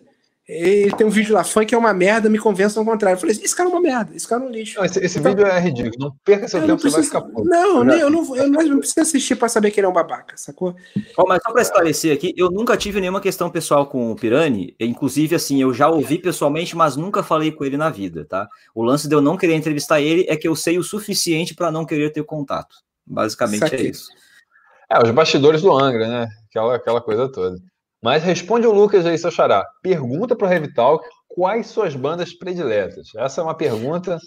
É, eu imagino que Queens of Stone Age e Blind Guardian vão estar aí nesse. Tem é. das duas? São as que eu mais escuto. Blind Guardian é a banda que eu mais tenho álbuns, né? Eu tenho 10 álbuns do Blind Guardian. Isso que eu não sou um colecionador, eu consumo música digitalmente. Mas, cara, minhas bandas favoritas elas mudam a cada semana. Né? Eu posso dizer assim, Qual? que as que eu mais Qual ouvi em 2019. Hã? Essa semana, semana, cara, eu tô, eu tô ouvindo. Tá ouvindo eu tô ouvindo Evergrey, que é uma coisa meio constante na minha vida, Boa, né? É, entrevistou ouvido... Já, duas vezes. O, mas a, a, uma banda que eu voltei a ouvir muito, porque eu tenho algumas questões também, é o Wesley Dying. Essa semana eu escutei bastante Wesley Dying, mas para é. mim é tipo ouvir Pantera, sabe? Tem um cara que queimou é. a banda e eu, eu tenho receio de propagar, assim.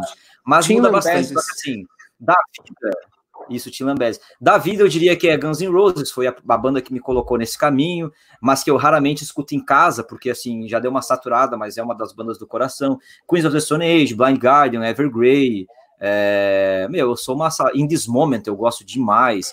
Uh, brasileiras, Far From Alaska, Xamã, né? Então, assim, cara, eu escuto realmente muita coisa. Então, uma semana é Ghost, na outra é Five Finger, na outra é Rob Zombie, Rammstein. Eu, é, é muito difícil definir para mim banda favorita. Cara, tem um show do Rammstein no Amazon Prime, que é dirigido pelo Jonas Ackerlund em Paris. Nossa, que é show lindo! Que show maravilhoso! Nossa senhora, esse show. Vocês foram no é Maximus 2016? Eu fui, Guilherme não. Eu fui. Não, tu foi? Tu, top 3 shows da minha vida. Top 3 shows da minha vida. Aquilo eu fiquei impressionadíssimo. Nossa senhora. É um show eu... que. A pessoa é, pode tá, não gostar tá. de Rammstein, mas é impossível não gostar do show do Rammstein. É impossível. Não, Rammstein ao vivo é absurdo. O que me consola é, é que, eu, vi o Rammstein, eu vi o Rammstein no Rock and Ring. Aí, isso ah, me, consola, me consola um pouco. Guilherme jogando em casa, a galera cantando Rammstein certo. Porra, cantando, cantando, eu tava cantando alto nesse show. Eu falei, não, pô, não tá pode. cantando aqui com um alemão perfeito. Posso cantar de qualquer jeito. Agora, só não podia o som parar assim, que, que ia, ser, ia fazer vergonha, né? Ia estar tá cantando feito um. O... Nada, né, irmão? Mas é legal Rammstein, não precisa se preocupar em saber a letra, porque ninguém tá cantando certo ali. Tem 10% talvez que esteja. Então pode cantar. Alemanha, tá. Não, tô falando aqui no Brasil, né? Lá não dá. Ah, sim, é. Aqui... É. É. Do Rammstein, a única coisa que eu sei que eu aprendi é contar até 10 em alemão, que é o início de Son. Mas o. Ah. mas. Que é a música que abre o show de Paris. Aliás, quem tem aí Amazon Prime recomendo demais. O Rammstein, o que eu sei é o Stein, porque tem meu nome também. Excelente. Guilherme, more, more questions da galera. Tem uma pergunta aqui do Pedro Pimenta 18. Pergunta para o Heavy Talk, Gui Gustavo. Bandas velhas que vocês voltaram a escutar. Não vale Three Days Grace. Three Days Grace nem sei se é uma banda velha. Que time Mas... maravilhoso com essa pergunta, porque eu tive uma experiência ontem. Maravilha. É, uma experiência assim que eu, eu, quase chorei, vou admitir aqui, como diz um, um, grande líder, não vou dizer que chorei, mas fiquei bem triste. Uh, é sentido. Cara, ontem eu assisti o filme, o, o, tão falado filme Milagre na Cela 7. Lindíssimo. Lindíssimo. Mas assim, sofre, vai pronto para sofrer quem for assistir. E depois eu, sem querer, escutei uma música do Within Temptation que eu não lembrava que existia. Uma música chamada Pale vocês conhecem a música Pale? Não. Pô, agora Escutem depois. A música, se vocês já estão numa vibe boa, assim, tranquila, já dá vontade de chorar de emoção, porque é uma música que tem uma carga emocional absurda. Depois do Milagre da Cela 7, ela te destrói. Então, essa é uma banda que eu tenho ouvido bastante ultimamente, que é uma banda antiga, que eu não via há muitos anos, tem várias músicas que eu não lembrava que existia, que é o In Temptation. E quando eu era novo, que era o auge do In Temptation, quando estava na adolescência, o pessoal tinha a voz dessa band porque a mina tinha a voz parecida com a da Sandy. Né? Como agora eu virei adulto e, e fiquei assistindo a live da Sandy com o Júnior, né? E não tem mais uh, esse tipo de preconceito, cara, é, tem sido uma experiência muito boa revisitar a discografia do In Temptation. Revisita Cara... a discografia do Sandy Júnior também. O Gustavo pode te dar dicas que, que ele manja tudo. o Gustavo é muito fã de Sandy Júnior. Não, mas realmente foi a live inteira, cara. A live inteira foi maravilhosa, a live de Sandy Júnior. Achei Deixa eu uma pergunta para vocês. Qual foi a melhor live de música que vocês já assistiram até agora? Fresno. Essa... A de ontem, a de... Fresno, mas a de ontem do Post Malone tá ali, hein? Porra, a, a da quarentena, sim, você disse? É. Irado, cara, eu, eu só vi a do Sandy Júnior. Então não tem como comparar. Não, galera que está assistindo essa live agora, coloca por favor nos comentários, hum, que eu tô querendo fazer um videozinho. Inclusive, tinha uma que eu queria ver agora. Calma aí, que horas são? Que horas são? Agora? agora são 18 e 17. Excelente. Coloca, coloca, por favor, aqui nos comentários, gente, que está tá acompanhando a live. Aliás, obrigado por 133 pessoas acompanhando simultaneamente aqui. Muito obrigado a todo mundo que está tá, tá junto. Coloca aqui, por favor, qual melhor live que vocês já assistiram e de repente qual foi o melhor momento, que em breve vai ter um videozinho assim de top dos melhores momentos das lives de, de abril. Oh, tem, um, tem um festival oh. online que o Heavy Talk fez, né?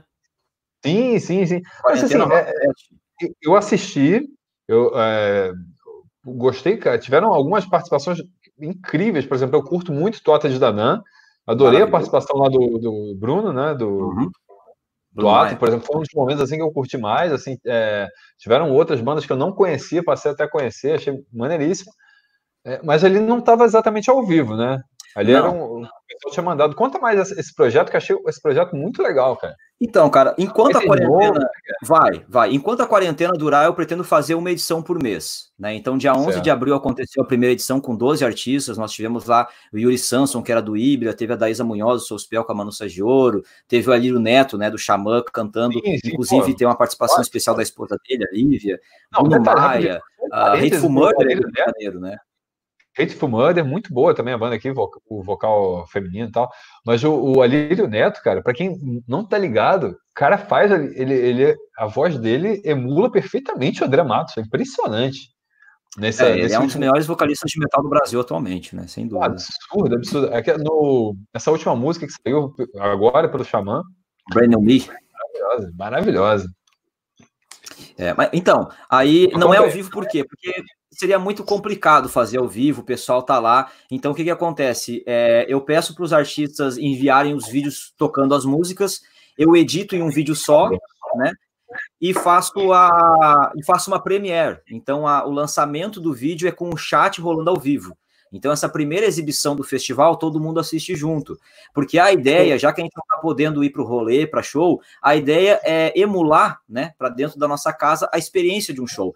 Que não é só abrir um, um, um, vídeo e ficar olhando. Isso aí tem mil shows na internet que a gente pode fazer. Mas ficar no chat, conversando, trocando ideia com outras pessoas, falando das músicas, né? Quem tiver com uma cerveja em casa, tomar e tudo mais. Então, a ideia é essa. Eu pretendo fazer a segunda edição, a princípio, no dia 9 de maio. Talvez a gente mude para o dia 16, vai depender de quantos artistas eu vou conseguir pegar os vídeos até até essa semana, né? Se vai dar tempo de divulgar e tudo mais. Mas a ideia é que sim, a gente tenha uma edição em maio. Se a quarentena continuar em junho, a gente tem uma edição em junho e assim vai. Então eu espero que tenha poucas edições, porque eu quero que a quarentena acabe logo. Mas enquanto isso, vai ter. Aí a curiosidade é que assim, essa, essa, esse quarentena é quarentena Rock Online Fest, o nome, né? Então assim, ele é exibido gratuitamente no canal. No, sempre no sábado, e ele fica disponível até a meia-noite de segunda-feira. A partir da meia-noite, segunda-feira, vai ter acesso só quem é membro, porque eu preciso também criar um recurso para angariar membros né, para o canal. E algumas músicas isoladas eu vou soltando como flashes depois no conteúdo regular gratuito do canal. Né? Então, Bom. essa segunda edição vai ser da mesma forma. Ela tem essa premiere que todo mundo assiste junto, uh, fica disponível no ar para quem quiser rever por 48 horas, depois é fechado apenas para membros. A primeira edição nós tivemos mais de 5 mil pessoas que assistiram. Caralho, que Uau, foda, cara. Muito Excelente. Cara, foi, foi incrível, assim, foi, foi uma sacada genial sua mesmo, porque acabava um, um show, assim, enviado, começava outro, uma maneira até de se apresentar pro, pro Brasil outras bandas, né, que às vezes o cara entrava, ah, eu gosto de Tuata, eu gosto do Alírio, mas aí conheceu, sei lá, Hateful Mother, por exemplo. Que, é, então, repente, e a ideia era essa, porque assim, eu divulguei todo mundo que ia tocar nas redes sociais, mas eu não divulguei a ordem né? Então tinha artista grande, tinha artista iniciante, né? Então, assim, o pessoal que gostava, por exemplo, da Hateful Murder, que foi acho que a antepenúltima banda, meu, não, não sabe que hora vai tocar, né? Então vai ter que ficar lá para ver outras bandas, já conhece um som maneiro, porque a ideia é essa, não é o pessoal chegar, ver seu artista e ir embora. E também o lance assim, são shows curtos, né? As bandas mandam de uma a três canções. Então é um festival porque tem vários artistas, mas a duração total dele é duas horas, é como se fosse um show, né? Acaba sendo algo rápido, que não cansa, que dá para conhecer é, um monte de som novo, né? O cara não gostou tanto do artista que está tocando, ah, espera 15 minutos já vai acabar e vê o próximo. Não tem coisa que ficar esperando o show inteiro e tal. Então, é, foi algo que eu achei bem maneiro mesmo de fazer. Porra, que irado. Eu assisti enquanto lavava, lavava louça. Boa, otimizando o tempo. Excelente. Não, foi bom, ótima companhia, ótima companhia. Guilherme, que banda velha você voltou a escutar? Banda velha que eu voltei a escutar, o que, que, é? Tem, tem, algumas bandas que eu volto. Deixa eu dar uma olhada aqui no, no meu Last FM, que sempre me ajuda nessas horas. Eu tô com a dificuldade, é... cara. Eu não tô lembrando de uma velha que eu tenha voltado. É. Geral, assim, geralmente eu não Griggs, por exemplo, eu nem acho uma banda velha, assim. Quando não, falo é... velha. É médio, é velho? Né? Defina velho, defina velho, Pedro. 90 para trás, eu acho. O The Offspring é uma banda velha que eu voltei a ouvir recentemente também, cara. Pode escrever, eu também, por causa do show, tava empolgado. É, é. E foi meu primeiro show internacional da vida. Eu tinha 14 anos, eu acho. Excelente. Começou é. bem. Foi, foi cara, animal, não, cara. Muito... Eu não lembro qual foi meu primeiro. Bizarro, né? Eu acho que foi Midnight Oil, quando eu tinha 14. Mas eu não tenho certeza. Mas eu acho que foi. Porque é o primeiro que eu me lembro, assim.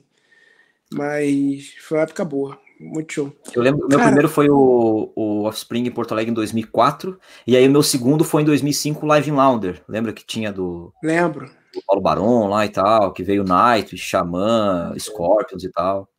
Sim, lembro. O que, que o Guilherme tá rindo aí? Eu tô, tô olhando aqui o, o meu, meu, Vamos compartilhar, Luiz. Vamos compartilhar aqui, porque aí vocês podem entender. Isso aqui são uh, os artistas que eu mais ouvi. Isso aqui é o meu Last FM, que registro que eu ouvi ultimamente. Aí fui ver aqui os cinco principais dos últimos 90 dias. O primeiro é o Soueto, para a galera que acha que não, mas o artista que mais ouvi. Seguido o Post Malone, ou seja, tudo a ver com a live de ontem, pelo Nirvana aqui, logo depois. O X-Tentation, como falaram no, no, que você está ouvindo agora. Não sei Não, fala X-Station. Pink Station, cara, maravilhoso. Eu não saberia pronunciar melhor. E o Devinho Novaes, o boizinho. É isso que eu ouvi. A, a realidade é você, é crua. Você é peculiar, Guilherme. Caramba, mas olha só, de, respondendo Pedro, talvez o Nirvana. Tá? Não vou nem falar o Soweto, mas o Nirvana. Ah, mas a live do Belo, a live do Belo, eu vi inteira, 5 horas e meia. Mas aquela foto ali do Soweto eu olhei rápido, eu pensei que fosse Terno Rei. Uma foto esquisita. Essa foto do Soeto realmente. Foto é, meio hipster. Olha lá, meio hipster. É, entendi muito bem, não. Aqui o Belo, aqui tá. Pô, o Belo deve ter 15 anos essa foto. Mas, enfim. Cara, velho, eu não tô lembrando, não. tô escutando. Eu escuto. Eu escutei. É, mês passado eu escutei muito Rolling Stones, né? Pra poder dar uma pesquisada. Mas, cara. Qual é a sua banda clássica favorita? Clássica que eu digo, classic rock, ali anos 60 que seria, Moita? Diz aí pra gente. Beatles Cara, anos 60. Ou, outra saída, Led Zeppelin, Pink Floyd, o que você colocaria aí de classicona? Cara, é que assim, eu não sou muito de bandas clássicas, porque eu sou um cara que eu preciso renovar sempre. Então, essas.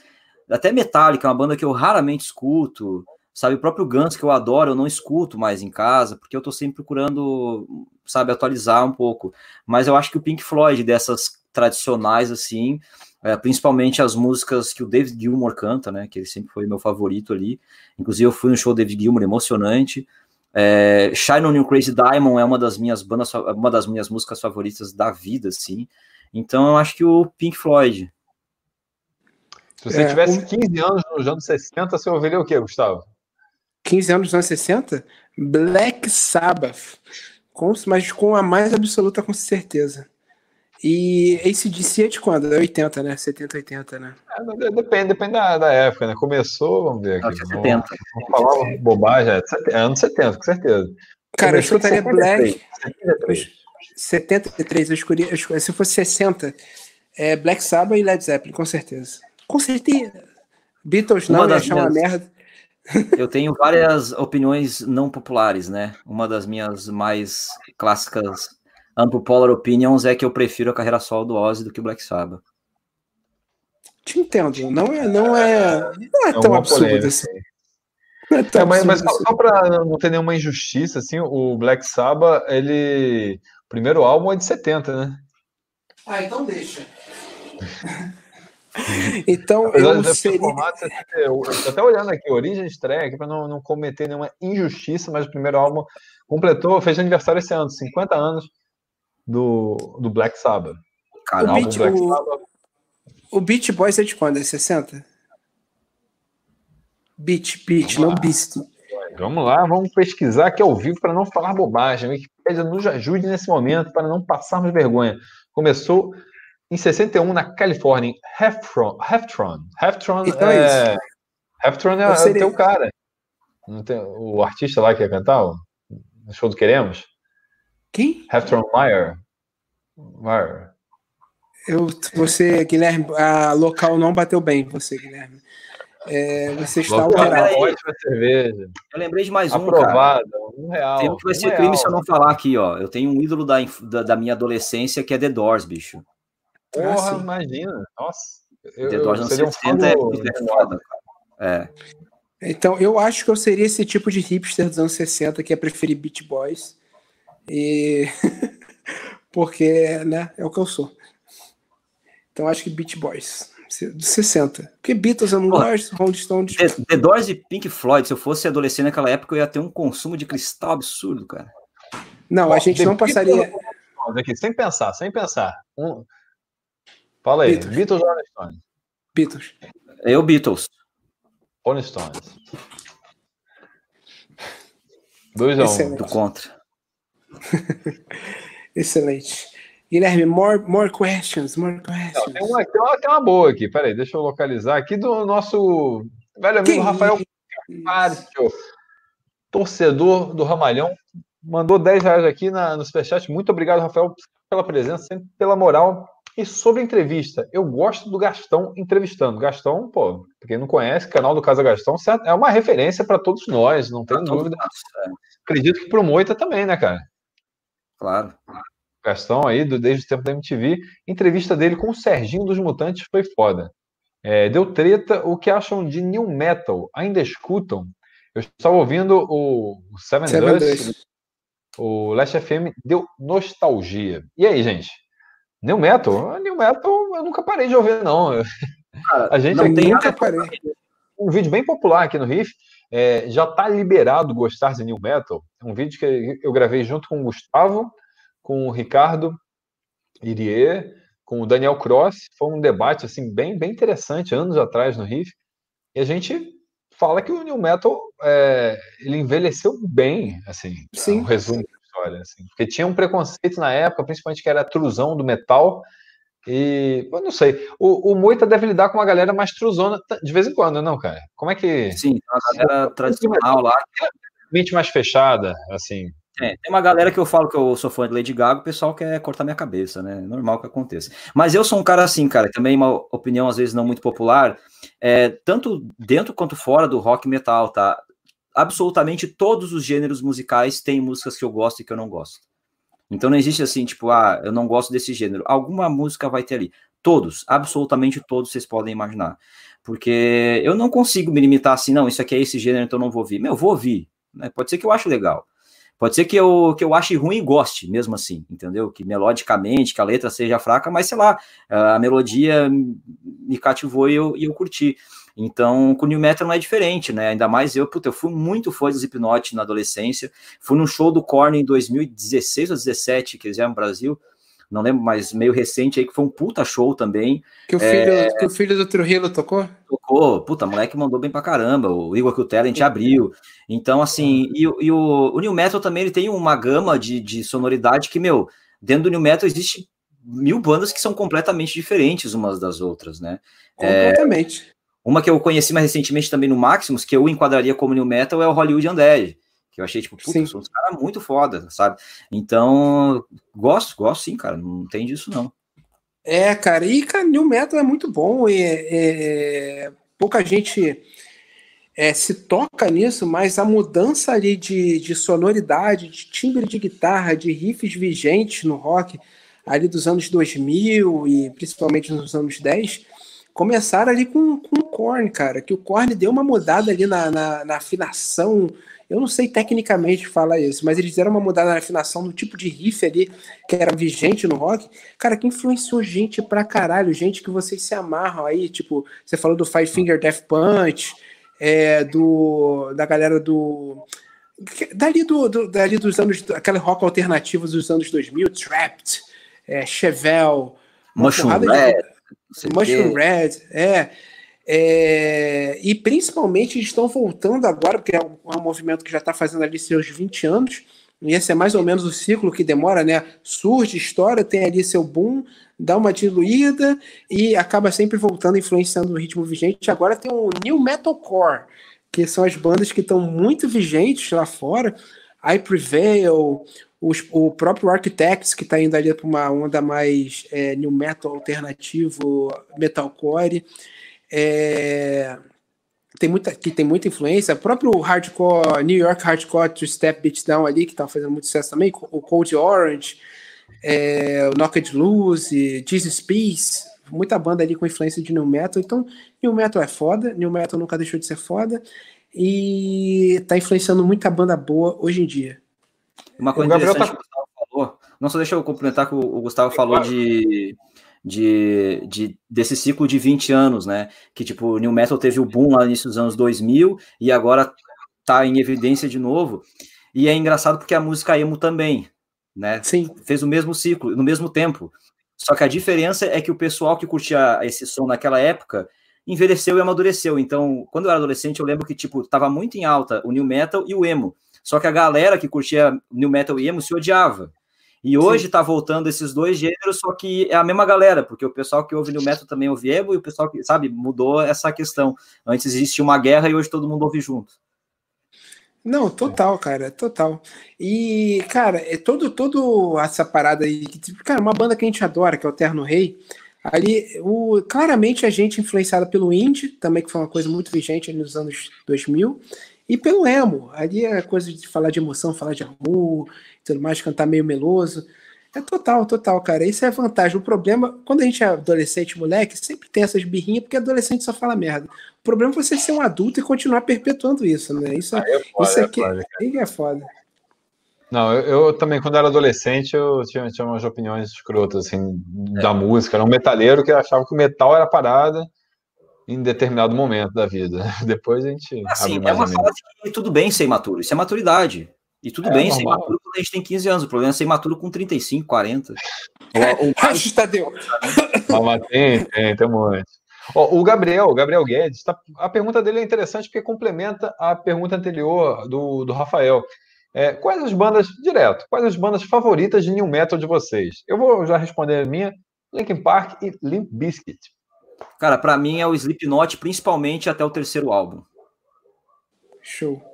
Cara, eu gosto, é assim, Korn e Limp Bizkit pra mim, Linkin Park, são sagradas, System of Down também sagrada. É, eu tô pensando é alguma, eu tô pensando algum, alguma aqui que seja um pouco menos conhecida, que eu me amarre muito. Cara, eu curto muito Kiri, é, que é uma banda só de mulher, muito foda. É, curto Red PE, que é um Limp Bizkit meio genérico, bem maneiro. E eu vou estar esquecendo agora Cold Chamber, gosto de Cold Chamber também. Ah, nessa linha aí, eu, tinha, eu gostava também na adolescência do El Ninho, que não era tão conhecido. Né? Nossa, né? El Ninho, bom pra caralho. Inclusive, é, o, o, o brasileiro para colocar, dependendo da fase. O Focar brasileiro, é. Focar brasileiro. Ah, mas tem muito parada POD, eu me amarrava muito. Eu vi, bem, bem lembrado. É, Bud Vane, Disturbed. Eu gostava muito, muita coisa.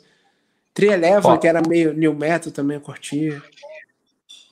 Deixa eu colocar uma outra pergunta importante aqui, do Matheus. Mandou um superchat também. Obrigado, Matheus, aí. Mandou cinco reais. Obrigado aí pela, pela força. Obrigado a todo mundo que está participando aqui da live, assistindo até agora. Bastante, 130 pessoas aí. Está tá mantendo uma média legal. Compartilhem aqui o canal Riff, compartilhem o Heavy Talk também, se inscrevam nos dois canais. Deixa eu até colocar aqui, ó, um lembrete para vocês aqui, ó passando aqui embaixo, ó, esse efeito, efeito novo aqui, efeito recém-descoberto. Acabei de descobrir esse negócio aí, é maneiro, né? Fica passando aqui. equipe de Visual Effects para fazer isso aí. Eu tô fazendo aqui, pô, o programa, programa é bom, o programa é bom. É, recomendo, depois te, te aviso. O Matheus mandou 5 reais e falou assim: já ouviram tu? Puta banda boa e totalmente desconhecida no Brasil. É o underground que pediu para a cena popular lá fora, mas o Brasil ficou blindado. É, Matheus, é, é, é, é totalmente uma, desconhecido, é, né? Totalmente é um pouco forte, cara, porque Tem assim, pra gente, caralho aqui. falamos bastante, lógico que não é uma banda popular, concordo com você, não é popular, né? Mas, não é o Foo Fighters, né? Mas não é, pois é. Mas, mas é uma, banda, banda com muito fã. No, no Grammy desse ano levou, é, acho que um ou dois gramofones, se não me falha a memória, acho que foram até dois, com o álbum Fear Inoculum, que foi um dos álbuns mais comentados do rock do ano passado. Esse álbum foi o retorno, a banda não lançava nada há muito, muito tempo, tinha, tinha uma legião de fãs sedentos por música nova, não só lançaram, como fizeram show, enfim. Então, é uma banda que ganhou uma. Ano passado foi muito comentada, inclusive aqui em algumas, alguns debates do Riff. A gente ficou devendo É, tem um vídeo dedicado ao Tu. Acho que o Sérgio ficou de fazer isso uma época. Se não me é. falha a memória. É, realmente, eles são muito populares. Aqui eles têm muito fã, e eles nunca vieram para o Brasil. Imagino que se viessem, ia ser um show muito, muito concorrido, um lugar bem grande. É uma galera que tem fã, os fãs são muito fiéis e realmente lá fora eles estão muito estourados porque e teve um boom foi muito bem pensado porque eles não estavam em nenhuma plataforma de streaming a não ser o YouTube. E um pouco antes de lançarem o Fury Inoculum, eles disponibilizaram tudo, então eles foram a banda mais ouvida. Assim, eles disponibilizaram e lançaram Fury Inoculum, então foi um vortex ali de todo mundo, uma porrada de gente descobrindo e ouvindo, e lançaram um CD novo, um CD que, tá, que agradou a maioria das pessoas. Então, foi uma banda que cresceu ainda mais em termos de visibilidade. Eu não curto tanto, não sou, não é a minha banda favorita. Gravei um episódio falando deles lá no Crazy Metal Mind, que é um podcast aí do sul, aí da terra do, do é, De Porto Alegre, né? São amigos meus, o Rômulo. Isso. Pô, maneiro. Nosso aqui. E. Ah, pode crer, pode crer. E é, e, é, e é isso. Eu gravei lá, a gente discutiu sobre. Eu não curto tanto, não tenho absolutamente nada contra. Acho, acho eles virtuosíssimos, muito bons, mas não é uma parada que me pega.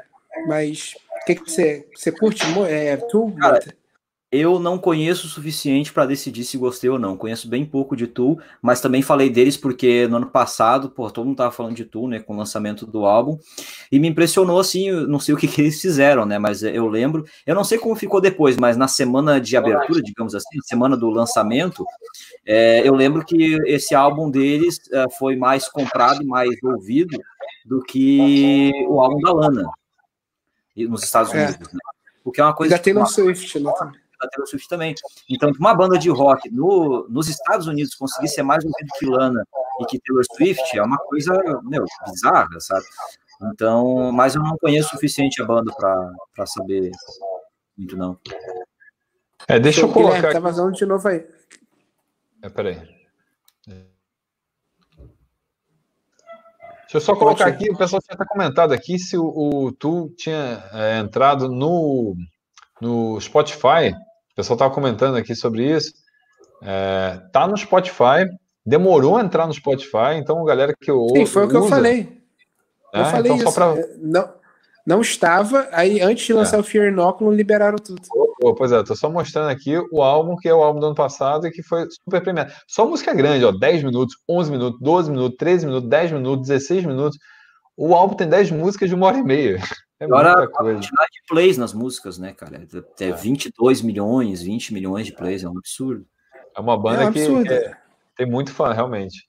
É, eu acho, sinceramente, do Tu, é, ele, ele, na minha opinião, eles mereceram ganhar as categorias que eles disputaram, era previsível até, no, no Grammy desse ano. Mas assim, não, também não é uma banda que, que me pegou muito, não. Mas já ouvi bastante esse álbum no ano passado, é, mas é, sabe aquele álbum que você ouve do, do, início ao final e você às vezes não sabe quando termina uma, quando começa a outra. Todas são, para mim, são muito parecidas. Então, não, esse lá, é o problema para mim.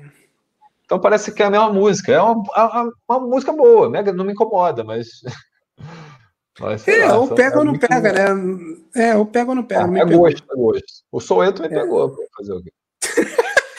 é verdade. Mas, cara, eu tenho uma pergunta pro Moita. Diga. Você, você lida muito com a galera, o público heavy metal, metal e tudo mais. Você, você tem mais é, a agradecer ou a reclamar do público? Você acha que o, a galera do metal é muito ingrata? Não, eu tenho mais a agradecer, cara. Eu acho que maioria é uma galera gente boa e cabeça aberta. O problema é que aquela minoria que é chata, é chata pra caralho, entendeu? Os caras são. Não tem muito. Assim, é 8 ou 80. Ou uma galera muito gente boa, ou uma galera que, meu, caça pelo em ovo, assim, e, sabe? Fica procurando o chifre em cabeça de cavalo para reclamar de alguma coisa. É aquela galera que diz assim: vou me desinscrever do canal porque você falou que gosta de Lady Gaga. Sabe? Esse, esse povo que o que eu escuto em casa, fora do canal, é, para eles é inadmissível. Então, é, mas é. Mas Lady é... Gaga? Lady Gaga é uma metaleira. Lady Gaga já falou ah, em várias entrevistas ah, que curte Iron Maiden, já, já, já cantou junto com Metallica. Já foi o camarim do Kiss lá junto, porra, e tudo. Não, e eu é muita música pop, eu sou maluco em The Weeknd, é um cara que eu quero muito ver show ainda, gosto de Ariana Grande, Demi Lovato e mais mil outros que eu vou ficar aqui me queimando, perder inscritos metaleiros radicais, mas não tem problema. Então, assim, eu escuto de tudo mesmo. Radical, radical tá errado, tem que ser radical. Se quer um show que quero muito ir, nunca tive oportunidade, é o Molejo. Molejo, eu tenho certeza que tem um show sensacional. Um dia ainda vou ter um show do Molejo. Sabe como é que eu assisti o Molejo? Num casamento. Um casamento? Pô, que privilégio. Maravilha. Cara, que privilégio. Eles tocaram casamento? no casamento que eu. Fala. Teve El Chan. Que a gente El mais Chan e Molejo.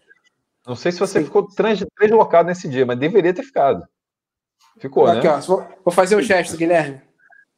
Tá errado, Gustavo. Casamento é para meter o pé no, no na Sabe o que, que tá errado? Sabe o que, que tá errado? Gastar 200 reais de Uber para chegar em casa, Guilherme.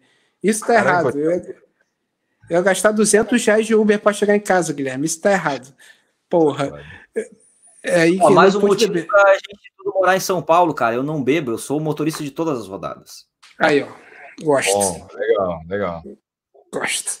Mas é realmente o molejo é incrível. Foi, foi bem maneiro. Tava todo mundo bêbado, que ajudou. E teve é o Chan e molejo, foi muito bom. Molejão da massa aí, ó. Molejão é massa. É massa.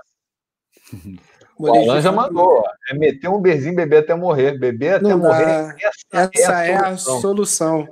Não dá, já não dá. Melhor é, frase do Raso Porão. É, João Gordo meteu essa, mas não deu. Mas não dá. É, infelizmente não pude. Só eu, o casamento foi lá na terra do Flamengo. Como é que eu ia sair de Nova Iguaçu e voltar? Não dá, não dá, não dá. Falei, é vida, é vida. São escolhas, Guilherme Schneider, são escolhas. Mas, cara, é. que bom que você tem uma relação boa, cara, com. Sim, a gente já falou disso. É, não, pois é, passou aqui, mas sim que o molejo é incrível. Mas só para quem, quem, entrou na live agora, uma hora e meia de live, obrigado todo mundo tá aí. A gente já falou de alguns temas aqui, um deles foi da, da Nervosa, é, a gente leu aqui o, o comunicado da Fernanda, enfim. É, obrigado aí. Infelizmente, infelizmente. Fiquei triste, sem assistir, sem poder assistir. Mas fazer Eu também não vi. Que saco. Que show que você queria muito ver e você não vai poder ver nunca mais? Ah, cara, tem alguns assim da galera que morreu, né? Mas Isso. de pessoas vivas, cara. É, tá comentando é, After Forever. Né? After Forever é uma banda que eu gostava muito, cara, da Floriança e tal. Uhum. Né, que uhum. acabou há bastante tempo. Então é um show que eu gostaria muito de ver, After Forever. Honestamente, o, o Angra com a formação clássica do André, que é a única formação que eu não assisti nenhum show, né?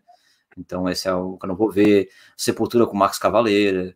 É, e nada contra o atual Sepultura. Inclusive, eu acho que Quadra talvez seja o melhor álbum da, da carreira de Sepultura para mim. É mesmo? Não, não, é bom demais. Novamente. É muito bom. Então também gosto, mas por uma é que assim eu já vi o Sepultura com a formação atual. Por uma questão histórica Sim. de testemunhar, eu queria também muito ter visto o Sepultura com, com o Max. Sim, não vi. O máximo que eu vi foi com o Igor, mas com o Max eu não consegui ver, infelizmente. Era muito. É. foi o ano que eu comecei a assistir show, então fodeu. Eu, ali 96 foi quando acabou e. Sim. Começou a ver show muito cedo, Gustavo. Comecei. Comecei. Eu era doente desde cedo, Guilherme Schneider. Quando o Max saiu, eu tinha sete anos, eu não tinha como ver o Sepultura com o Max. De jeito nenhum. Quando, quando me perguntarem qual o show que eu quero ver, é, eu vou ter uma resposta na ponta da língua a partir é, de, desde ontem. Post Malone tocando Nirvana com Travis na, na, na bateria. Cara, que live aqui, incrível. Aqui é, Pô, incrível, incrível. Eu fiquei, fiquei aqui na, na, sala aqui de casa, como para quem te, pegou a referência Nirvana, o show do Reading 92 que eles fazem, que é um dos melhores shows da, da, da carreira do Nirvana, tem um cara que fica lá pulando o show inteiro, três tocando, e tem um cara que fica no palco, o cara de uma banda amigo deles, que ficou pulando. Ele, é, é assim que eu tava ontem, sem, sem beber local. Sem local. tava, tava muito bom, muito bom. Fiz até um vídeo no meu canal pessoal. Chegou a ver, Gustavo? Ainda não. Fiquei na dúvida se lançava no Riff ou aqui, mas ficou muito personalista a parada, então falei, não, deixa pra lá. Tá e aproveitando também esperando... para falar da galera, até do, por causa do Post Malone, da galera que é um pouco cabeça fechada do metal, é, ele participou de duas músicas do novo álbum do Ozzy, né? Que eu achei maravilhosas. A, a What You Want ficou mais popular, mas a outra eu acho espetacular, que eu acho que é It's a Rail, o nome, ou algo assim. Isso, It's a Rail. Meu, é uma banda, uma pegada mais hardcore, assim, ficou sensacional aquela música. Não, o Post Malone, um comentário ótimo sobre ele, assim, ele é um roqueiro, mas toca outros estilos porque, porque dá dinheiro, Total. né? Exatamente. É tipo isso. calcinha preta, são, são os guitarristas do calcinha preta, que são metaleiros, os caras são do metal. Não, não mete essa. Não mete essa que dá dinheiro. Não mete essa dá dinheiro, porque senão você vai ficar corroborando com quem fala isso. Você vai lá, o cara, o Catra cantava funk porque dá dinheiro. Pode ser um Tem dos gente. motivos. É, mas a gente é um não escuta. Bom, é um motivo bom. Mas, gente, mas o cara é um puta rapper bom. Ele tá, é, uma, é a arte dele Sim. também. É uma manifestação de um lado dele, sacou? Ah, por isso que eu acho difícil definir o cara, às vezes, por um gênero, assim, assim. Ah, o rapper Post Malone. Porque, tipo, vai além disso. O último álbum dele é um álbum que, porra, flerta quase que com, com indie, entendeu? Sabe? Não é, não é rap não, tradicional. Mas vai, vai assim, muito além. Que o que refuta um pouco essa teoria é que assim, o Post Malone, com que ele teve de explosão nos últimos três anos, ele tem dinheiro já para umas três gerações. Então, dinheiro ah, ele não sim, precisa. Se ele faz, não é por causa de dinheiro. É né? uma coisa é. que o pessoal falava do Catra. O cara já tava com a. a ah, o Catra tinha 50 filhos para criar e é brabo, né? Com um filho já, já, já, já é ruim, a gente sabe como é que é. dinheiro mesmo. É foda. Imagina 50, cara. Pô, não tem como ser rico tanto 50 filhos, não. Caraca, moleque. Que escolhas, né? Ah, e, cara, a, a, live do, a live do cara foi uma, um post que o Pugliani fez no, no Instagram dele lá. Ele repostou ele, de um cara falando: Caraca, perdi a live por puro preconceito. Fui é, assistir é, agora, achei incrível. Ah, nada a ver. Cara, foi incrível. Eu acho que foi a experiência mais próxima do Nirvana, porque assim, os caras transão direto, direto ao ponto, descontraído ali nos intervalos, mas assim, tocou diretaço, sem, sem tentar emular o. Quem, quem foi? Me ajuda agora. Quem que foi aquele cantor que outro dia fez um cover horroroso de Nirvana? Cara, puta que pariu. Me lembra aí, gente, nos comentários. Teve, essa semana, teve um cara que, que foi fazer um cover gringo, que foi fazer um cover bizarríssimo de Nirvana. É, bom, tomara que alguém lembre aí, que agora deu branco. Puddle of Mud, Miguel Soares lembrou. Ah, ah meu, mas essa banda é horroroso de uma música Nirvana, cara. Pô, e aí você viu o Post Malone fazer uma parada diretaça, muito boa, visceral. Nota 10. 10, 10. Eu gosto dessa Não, banda, cara. Eu gosto bastante, mas eles são problemáticos, velho. É. Blood of Mud? É, Blood of Mud é, foi aquela quatro músicas aqui, né? O cara tava doidão, não conseguiu continuar o show quando veio pro Brasil aí. E, puta, eles, eles têm umas treta meio complicada. É. Tem uma galera que, que é difícil, é difícil. Dá pra fazer é, também os piores momentos de lives. Dá fazer um vídeo com melhores momentos de lives e os piores momentos de live. Vou botar nos piores aí já o, o, o, de shows ao vivo, Puddle of Mud e Cradle of Filth. O Cradle of Filth foi o pior show que eu vi na minha vida, cara. Nossa, tá, tá, no, meu, tá no meu top 5. Tá no meu top 5. Eu falei outro dia, cara, Horrível. eu achei muito. Cara, não é do. Não é. Assim, nada contra. O, o, nada contra o show. O show foi o show ali. Foi tecnicamente perfeito, assim. Nada contra. Mas a música me incomodou demais. Nossa, eu não consegui. Eu gosto, cara. Em estúdio eu gosto. Eu fui esperando um bom show. Mas não uhum. tinha como.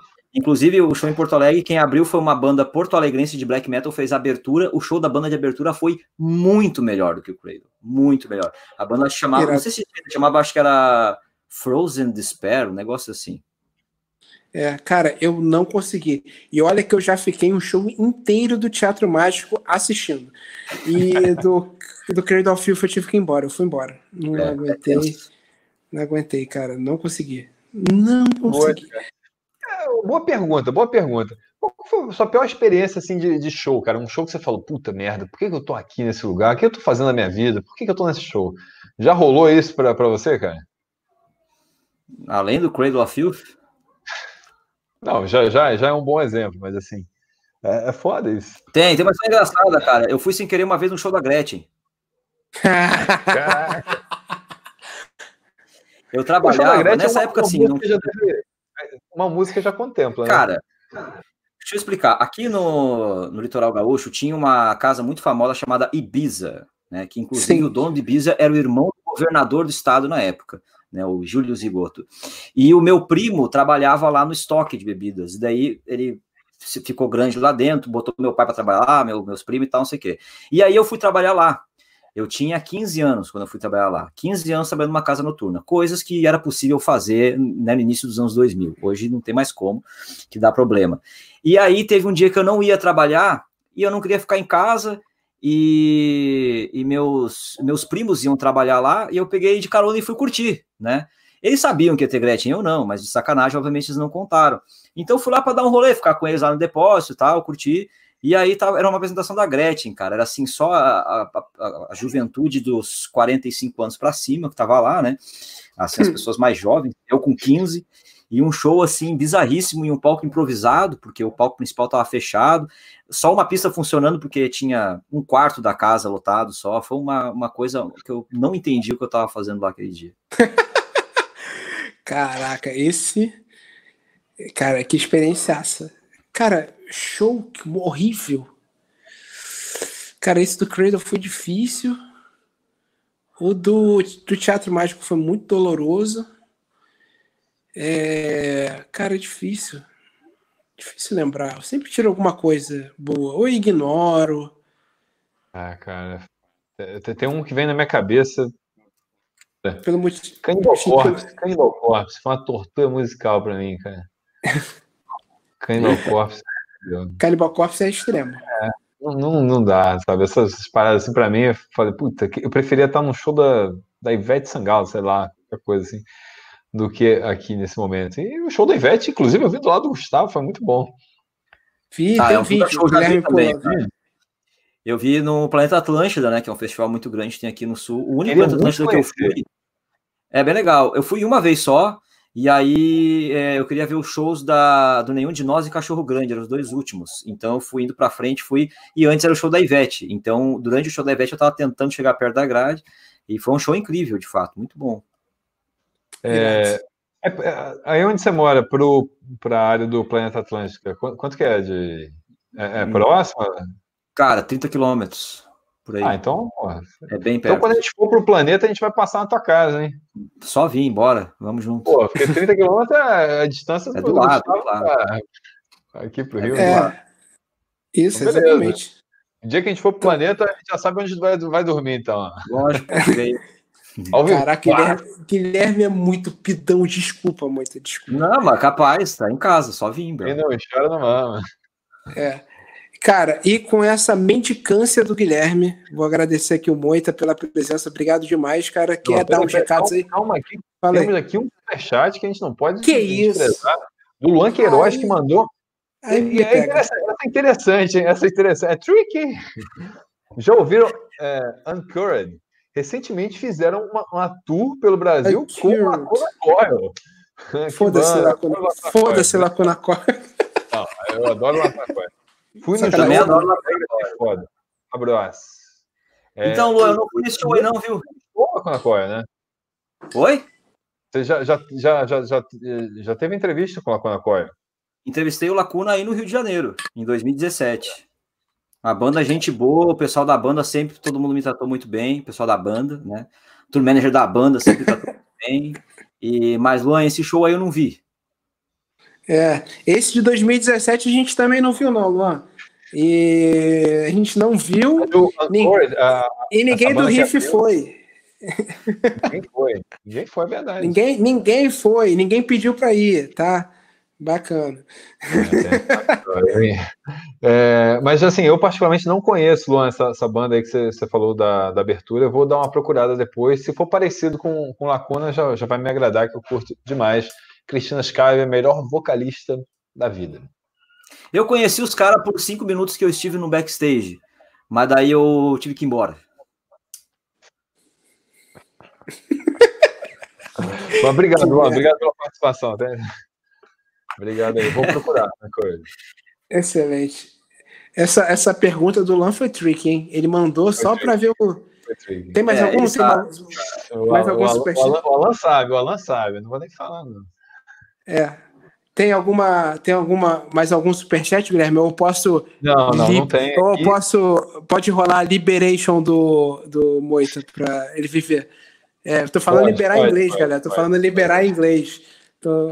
Gente, olha. Eu queria agradecer desde já, pô, pro Moita ter topado participar aqui do Riffcast, muito obrigado mesmo, cara, por ter topado trocar Isso, essa ideia.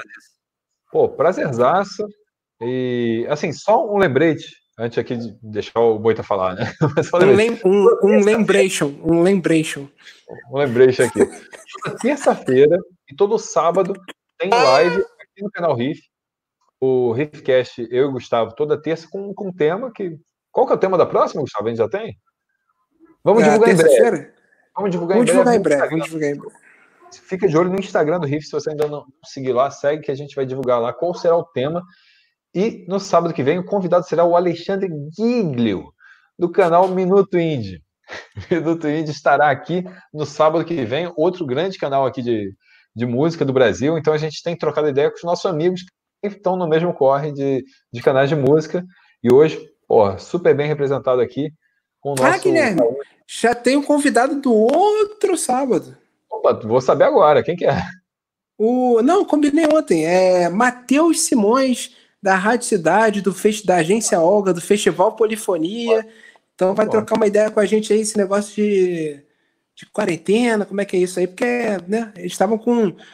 A produtora deles estava voando, só trazendo show foda e parou tudo do nada. Então vamos aí trocar ideia curioso para saber as respostas dele, porque, enfim, vai, vai ter boas revelações aí para quem gosta de saber o, como é que funciona o, o, o, outro lado, né? O outro lado do palco, a galera que tá no corre para trazer as bandas. Mas assim, novamente, brigadão Moita por, pela participação. Obrigado a todo mundo que veio aqui por conta do canal Heavy Talk. Se você não conheceu o canal Riff, fiquem, fiquem livres para se inscrever aqui. E você que está assistindo, que é um rifeiro, se inscreve aí, tá passando na tela. Gosta de música? Inscreva-se no canal Riff e no canal Heavy Talk. Se inscreve em todos, se inscreva em todos os canais de música que. Bom, recomendo. Isso. Você que está assistindo agora, se inscreva aí, pelo amor de Deus. 60% das pessoas que assistem a gente não são inscritas. Isso é um erro. Isso é um equívoco. Mas obrigado, cara. Obrigado demais. Valeu mesmo. Eu que agradeço.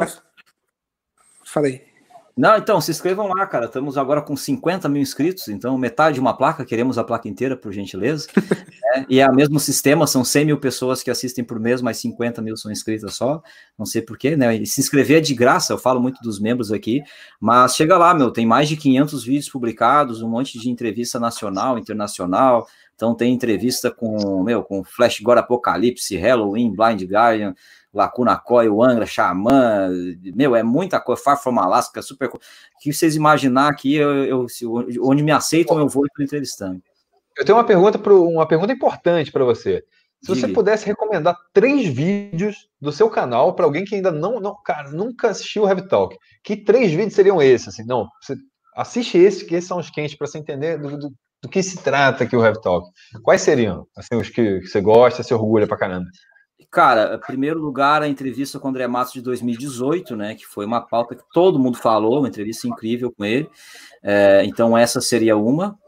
Outra seria a cobertura do Maximus Festival de 2017. É um vídeo que não tem muito acesso, mas aquele vídeo ali representa a cobertura ideal que eu queria fazer sempre, entendeu? Porque estávamos eu e o John, a gente mostrou nosso caminho no voo, onde a gente ia ficar, o rolê no lugar, mostrou os ambientes. Aquilo ali, tipo, era. É, eu acho que a, a, cobertura que eu fiz do Maximus 2017 é a cobertura perfeita, né? Do, do que, que eu faria se eu tivesse liberdade para fazer o que eu quisesse em um festival, seria aquilo ali. Então, esses dois. E. Putz, mais um, velho, deixa eu ver. Aproveitar o gancho aí, né, que tá na boca do povo, assiste lá também a entrevista com a Fernanda Lira, do Nervosa. É uma entrevista que já passou de 20 mil visualizações também. E, e é super maneiro, né? Dá para entender bem mais o universo da banda também e da Fernanda. Filho, ótimo gancho, ótimo, ótimo gancho por conta dessa saída da, da Luana e da Fernanda hoje do, da Nervosa, né? Então, a Fernanda, a não, não, falaram aqui, falaram aqui no chat. Saiu já? Falaram, é, rolou aqui um comentário de gente, alguém que falou aqui. Eu tô, tô, indo pela galera que comentou aqui. Depois Comenta a gente aí. É, Mas então, enfim, a gente vai, vai apurar isso. Aqui, ó, a Raíza botou aqui, ó. A Luana saiu, então confio na Raíza. Tá bom. Colocou, Raíza, confiamos em você. Se acusar de fake news, a culpa é da Raíza. Não, a Carla também confirmou. Então, quer dizer, a galera tá, tá, tá confirmando. Então, a notícia aí para quem é do. tá acompanhando o mundo da música deve estar tá tendo uh, muita, muita notícia. levantei no início, né? Provavelmente. É. Acabei de ver o post, a pessoa tá falando que viu agora. Então a gente Pena, já viu mais, quem é o... mais um motivo para o vídeo do Moita, mais um motivo para ver essa entrevista Isso lá no, no, canal dele, escreve lá no Rap Talk. Boa. Então já é. Então, gente, muito obrigado a todo mundo que ficou aqui até agora assistindo a gente. É, curte lá, siga a gente, é Gustavo das Chagas, arroba Talk Oficial, arroba Guirrife. Compartilhe os nossos vídeos, vá lá no Talk, compartilhe o vídeo que você curtiu nas suas redes sociais, compartilhe o vídeo nosso, se inscreva nos dois canais, se inscreva tudo quanto é canal de música, compartilhe música e seja feliz. Show? É nós. Até mais. Valeu. Valeu. Valeu. Valeu.